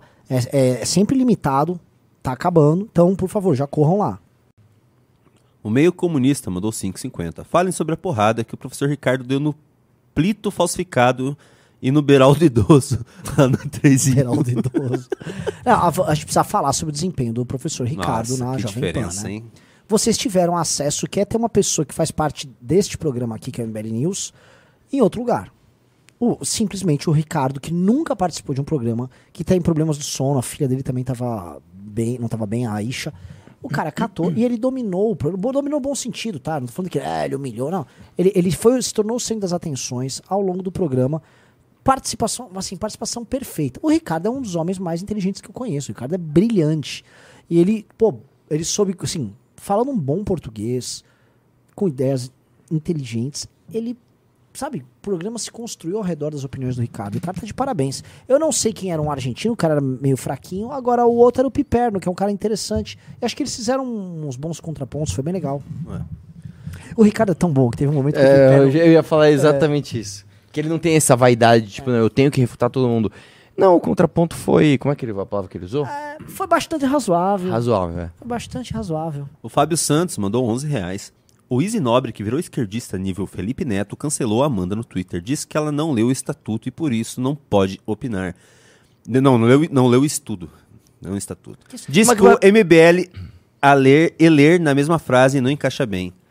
É, então, cara, tá querendo chamar atenção de novo. Agora sim, é Easy, né? O nome dele até. Eu já falei com ele várias vezes, cara. O dia que você estivesse no Brasil, vamos trocar uma ideia. Ele sempre falou, não, vamos, vamos. E nunca faz. Essa, essa galera não procura o diálogo, né? Agora, é, você você querer levar algo a sério só porque tá escrito aponta estudo, por que, que ele tá falando isso? No, no- nessa polêmica tava assim: homens maquiados são mais atraentes e masculinos, diz estudo. Meu irmão, a coisa mais retardada que existe é você mentir usando essa frase diz estudo. Você pode pegar meia dúzia de, de idiota do DCE, mandar perguntar pra 20 desconstruído do bar da esquina e eles chamam aquilo de estudo. Eu só queria falar um negócio que estudos advindos da, da- dos departamentos de ciências humanas dessas universidades woke, eu rasgo. Estudos Não vindos de o departamentos de O ciências De humanas. Santos também O rasga. De Santos está fechando esses departamentos. São os departamentos que estão tentando validar a todo custo censura dentro do próprio campus. São departamentos que são contra a divergência, que é base do próprio pensamento científico, do próprio processo científico. Então, eh, eu vou ficar ouvindo opinião política woke vindo desses departamentos. Eu, eu, eu estou cagando para isso. Pode vir 10 mil estudos. Não, Tá errado, e o, ponto. O Brasil faz isso. O Brasil é um dos maiores produtores de estudos do mundo. Só que, e é isso, a esquerda, nossa, o Lula, é muito estudo, é muito estudo ruim. Nós não somos referência, nós não saímos em papers, nós não saímos em nenhuma revista grande para nada. Os estudos brasileiros não são usados para outros estudos, que isso é o que referenda um estudo ser positivo. Então, sei lá, eu faço um estudo sobre a velocidade da gravidade ah, no, num planeta tal, com fluido tal, sei lá o quê. Aí um outro cara usa o meu estudo, beleza, o teu estudo valeu a pena. Agora, quando você produz um monte de lixo acadêmico, tá? Para um monte de cara ficar mamando em bolsa, falando que tá lá estudando a humanidade, e isso não é usado para nada, você é só um idiota gastando dinheiro. É só isso. Outra coisa que, duas frases que, duas palavras que não combinam na mesma frase é easy nobre e casamento também. Nossa, mas por quê? Você não lembra dessa treta? Então não vou Eu não voltar. lembro, mas não quero ficar João Menos, Vitor? Machado Casamento mandou do cara. 5,50. Vocês poderiam mandar um salve pra minha amiga esquerdista que não gosta do MBL, só pra eu dar risada. O nome dela é Paula Ambido. Assim, cara, Paula- velho, não, foi Paula- nem, não foi nem criativo. Paulo, mas vamos, lá, vou entregar a piada aí pro cara. Paulo Ambido. Paulo Ambido, é, um E é abraço. tipo assim, tá, o pau lambido. Não que significa que foi você que lambeu. Pode ser lambido, inclusive, pelo amiguinho aí que mandou a piada. Tipo, nossa, foi muito ruim a sua. Francisco Carneiro. Nossa senhora, agora que eu vi. O Francisco Carneiro Júnior. Faz o Monster Pimba aí. Monster Faz mais uma Pimba. vez? Monster E a terceira Pimba. vez, vai. Não. Tem que ser três vezes, tem que ser três vezes. Monster Pimba. Ele mandou 280 reais no Ô, louco, velho! É. Ó, que o Kim Pai vai fazer um dossiê sobre você. É, né? cuidado. Nossa! A pandemia é passado, mas a situação da saúde não melhorou nada. Pode escolher a cidade, estado, UTIs estão com mais de 90% de ocupação. E assim ficará, pois não há um movimento para mudar isso. Cloroquina, máscara, isolamento. A pandemia é todo dia. Vamos Você lá, tá cara. falando que a pandemia, o, o Covid tá, tá pegando geral? É, Cara, vamos lá, vamos lá. Não é verdade isso, tá? Ah, agora, de uma forma geral, ah, a saúde é um problema no mundo inteiro. Nós temos, nós temos. Basta você pensar o seguinte, cara. Ah, a ciência vai avançando e você vai descobrindo novos tratamentos para novas doenças. Só que no início esses tratamentos são muito caros. Até eles se popularizarem demora muito. Portanto, é natural que na humanidade você tenha alguns tratamentos disponíveis para algumas pessoas e para outras não. Onde é a linha que você vai desenhar? Esse é o problema. Essa é a grande questão que todos os dias os- os o poder público tem que responder. Porque hoje, por exemplo, aspirina, beleza, aspirina é barato, tudo bem. Agora, um tratamento para câncer. Os Estados Unidos respondeu assim: não, quem não tem dinheiro não vai se tratar. O Brasil respondeu: não, todo mundo vai se tratar. E assim por diante. Então, você sempre que você mexer com saúde, você vai encontrar problema. Ó, tem o Ponto site final. aqui do, do próprio Secretaria de Saúde de São Paulo que eles colocam em tempo real o quanto que tem de UTI ocupada. No momento estamos com 67,5%. Que não é um número absurdamente alto. É, normal. Vamos continuar. O cara legal mandou 5 dólares. Convido o Renan e o Arthur a conhecerem Charlotte, na Carolina do Norte. Aí vocês vão ver como o Brasil tá atrasado. Ah. Podem ficar aqui em casa. É, é, eu, dei um rolê, eu, pra- pra ir pra lá. eu dei um rolê, em, eu dei um rolê em Nova York que nem é o melhor dos mundos e cara, assim, é assim, Nós não somos o nada. Beraldo falou uma parada que é o seguinte, não é que o Brasil tá no caminho errado, o Brasil não tá no caminho, e é verdade. É. O Brasil assim, para, velho. Tipo assim, ó, vocês podem estar no caminho errado, vocês estão indo lá pelo caminho chinês. É, Pô, vai, pô, eu vou lá em Xangai, tá tudo pá, né? A gente não tá em caminho nenhum. Nós não estamos indo no caminho, tipo, Bombay. Nós não estamos no caminho Nova Delhi. Nós estamos no caminho lixo, cara. Nós estamos no caminho nesse Qual que instante. é a capital do Irã? Irã, Teherã. Terá- Iraque? Iraque É, e Bagdá. Nós não estamos nem no caminho de Eu Bagdá. não sei se às vezes caminho na de casa guerra mudaram pra moço. Não, é Oi. Bagdá. Pode continuar? O Francisco Carneiro Júnior mandou 27,90. Quero participar do livro amarelo, pois a discussão da pandemia foi rasa da parte de todos. Eu e muitos colegas temos marcas até hoje. Força Renan. É o mesmo do Pimbaralho. lá. Maravilhoso, muito obrigado. É, como, é que tá, como que tá o livro amarelo? É, passou a academia, a gente vai começar a tratar de livro amarelo. Espero que o site esteja ficado bonito, bonitinho e pronto pra receber as pessoas, né? Não sei de nada. Mirelle Souza mandou 5,50. Tava sentindo falta desse tipo de formato. Menos react, mais análises. Ih, Não, mas foi bom. Tem teve tudo, bem mais análise do que react hoje. É. Bem mais. Peraí que tá bugando meu, meu Tá YouTube bugalho. aqui. O Caio Albuquerque mandou 5,50. Renan havia falado em uma live esses dias que membros do clube poderiam comprar a revista Valete dentro do site. Cadê a revista, Nanã? Vai lá, entra em clube.mbl.org.br. Tá lá. Reflexões Humanas mandou 5,50. Dúvidas sobre a avaliação de vocês com o problema da bolha. Ainda o MBL não tem relevância que precisa com o povão. Tem plano para superar isso? Você me desculpa, eu vou falar um negócio. É o MBL está em contrário. ple- pleno Contrário. crescimento. Não através da, da rede do MBL especificamente, mas das redes dos nossos líderes. Tá? Todo mundo tá furando Mano, bolha. Faustino tá, tá sendo reconhecido na, em Não, todo mano, lugar. meu, cara. eu- cara, o Renan sendo reconhecido. Eu, cara, eu tava em Nova York, eu tirei, sei lá, umas 5, 6 fotos em Nova York. Eu nem O- apareço aqui eu sou, às vezes sou reconhecido. É, cara, o, o- o- esses dias a gente voltou de onde? De Santa Catarina. Você Mano, tirou foto em Nova York? tirei foto em Nova York. Várias. É, Nossa. a gente tava voltando de Santa Catarina, aí eu fui comendo girafas do. Nunca comam lá. No girafas do aeroporto de Congonhas. Nunca comam naquele lugar. Aí eu fui comer lá e o. O engraxate, mano. Tinha um moleque engraxando sapato. Ele falou, mano, tira uma foto comigo, tio. Eu falei, claro, de onde você me conhece ainda? Brinquei. Ele na internet, eu vejo seus vídeos. Ô, louco, mano. Engraxate tirou um celular e tirou uma foto comigo. O Francisco Carneiro Júnior mandou mais R$10,90. Mereço participar do sorteio, Renan. Sou do clube. O sorteio é para os novos ingressantes. Ah, mas eu, eu entrei antes. Ótimo, você está tendo acesso à informação fabulosa antes que todo mundo. É isso. Aliás, galera, vai sair agora o documentário da Ucrânia, hein? Vai sair, e assim, quase Tá duas bom. horas. Quase duas horas de material. Eu vou assistir tudo hoje à noite. Ai, ai. Isso aí, Kim Paim vai ter muito material. Nossa, Kim Paim simplesmente. Ele Ele vai, se perder nas montanhas ele vai, ele vai ficar louco, cara. Você acredita que o, o, Riso, o- assim, o Riso tava assistindo o vídeo comigo no fim de semana e aí ele mostrou, olha esse pedaço que fizeram. Aí a galera botou um mapa mostrando todos os caminhos nossos, justamente pro Kim Paim. Falei, "Ixi, Olha isso aqui. Estranho, né? E- e- O nossa galera fez um. Nossa, a galera fez um mapa, assim, mapa mesmo. A gente passando pela Eslováquia, todo o caminho da viagem. Nossa, que É, louco. O Diego Souza mandou 5,50. Pela primeira vez vi no G1 uma mulher trans ladra sendo descrita como mulher apenas. O fato dela ser trans não é mencionado na matéria. Bizarro. Assim como o atirador lá nos Estados Unidos, É, né? Não, virou homem depois. virou homem. É. O Francisco Carneiro Júnior mandou mais 10,90. Ô, louco, mano. Relatório Tá louco, do pá, pá, pá. SUS na Valete sobre pandemia. Elias- Eliezer Duarte mandou 10 dólares. Um baita pimba. O Arthur não respondeu no Insta, velho. Eu mandei mensagem há muito tempo atrás dizendo que vivo a 15 minutos de Manhattan para ele dar um alô quando viesse por aqui. Enfim, bom te ver, careca. Salve núcleo do MBL Pô, do Ceará. Passei em Manhattan, cara. Andei bastante lá, foi bem louco, cara. O Murilo Ambrosim mandou 22 reais. Me inscrevi na academia e quero contribuir com o livro amarelo. Trabalhei quatro anos com melhorias em processos financeiros e tributários em uma multinacional aqui no Brasil. Maravilhoso. Qual das casas da academia seria mais proveitosa? Ah, Acho que você deveria ir pra Alexandria.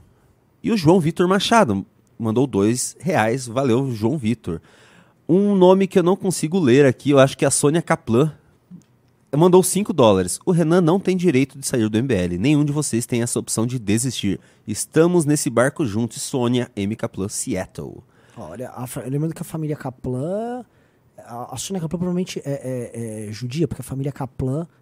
é, ela, ela estava presente no filme Tar, com uma fundação, Fundação Kaplan. Estou recebendo. O Plito, o que, que você quer, Plito? Aqui rápido, eu preciso. O quê? Ah, a gente então precisa termina encerrar a live porque- Não, vou ler bem rapidinho os pimbas. Tá. Rafael Dias mandou 5,50. Não é possível criar um plano intermediário no clube MBL, incluindo a revista Valete. O Getúlio Garcia mandou 11 reais. Na eleição para a Prefeitura de São Paulo, Datena entrevistou todos os candidatos na rádio Bandeirantes e o Boulos foi o único que o papo foi descontraído. E o Datena não fez uma pergunta boa, só elogiou. Ah, foi bom com o Arthur também, eu lembro que foi bem legal. O Eber Silva mandou 5,50. Fala galera, há quantas anos o debate com o Arthur e o Henry Bugalho? Tá indo bem pra caramba, a gente tá escrevendo os textos. O Anão Guerreiro de Jardim mandou 22 reais. Vocês deveriam vender um bonequinho de soja com óculos de codorna. Eu compraria fácil pro meu cachorro encoxar. e sobre gente como Kim Paim, seria massa uma live só zoando ele, ele e outros similares. Como o Só se Rodrigo for Cocô. sobre aparência. O senhor Zaga mandou 5,50. O que acham da fala do Cauê Moura hoje no Desce a Letras Show, falando do Kim e dizendo que ele é hipócrita? Eu nem sabia. Vamos ver. a- Comemora, aceita o debate então, para de ser macho. Eu já falei que o Emor é um dos maiores bundamoles da história da internet. Ele fica pregando revolução, falando que vai bater em todo mundo, vai enfiar coisa na cabeça dos outros na violência. Irmão, vai pra um debate, eu já te chamei, o Kim já chamou, você é um covardão. Você simplesmente não aceita. É, isso aí. O Anderley Pastrella mandou 22 reais. Sacanagem essa fake news do senhor Renan saindo. Mas acho que realmente você devia se dar férias, ir pra Paris, curtir uns protestos e voltar há alguns meses. Vai lá.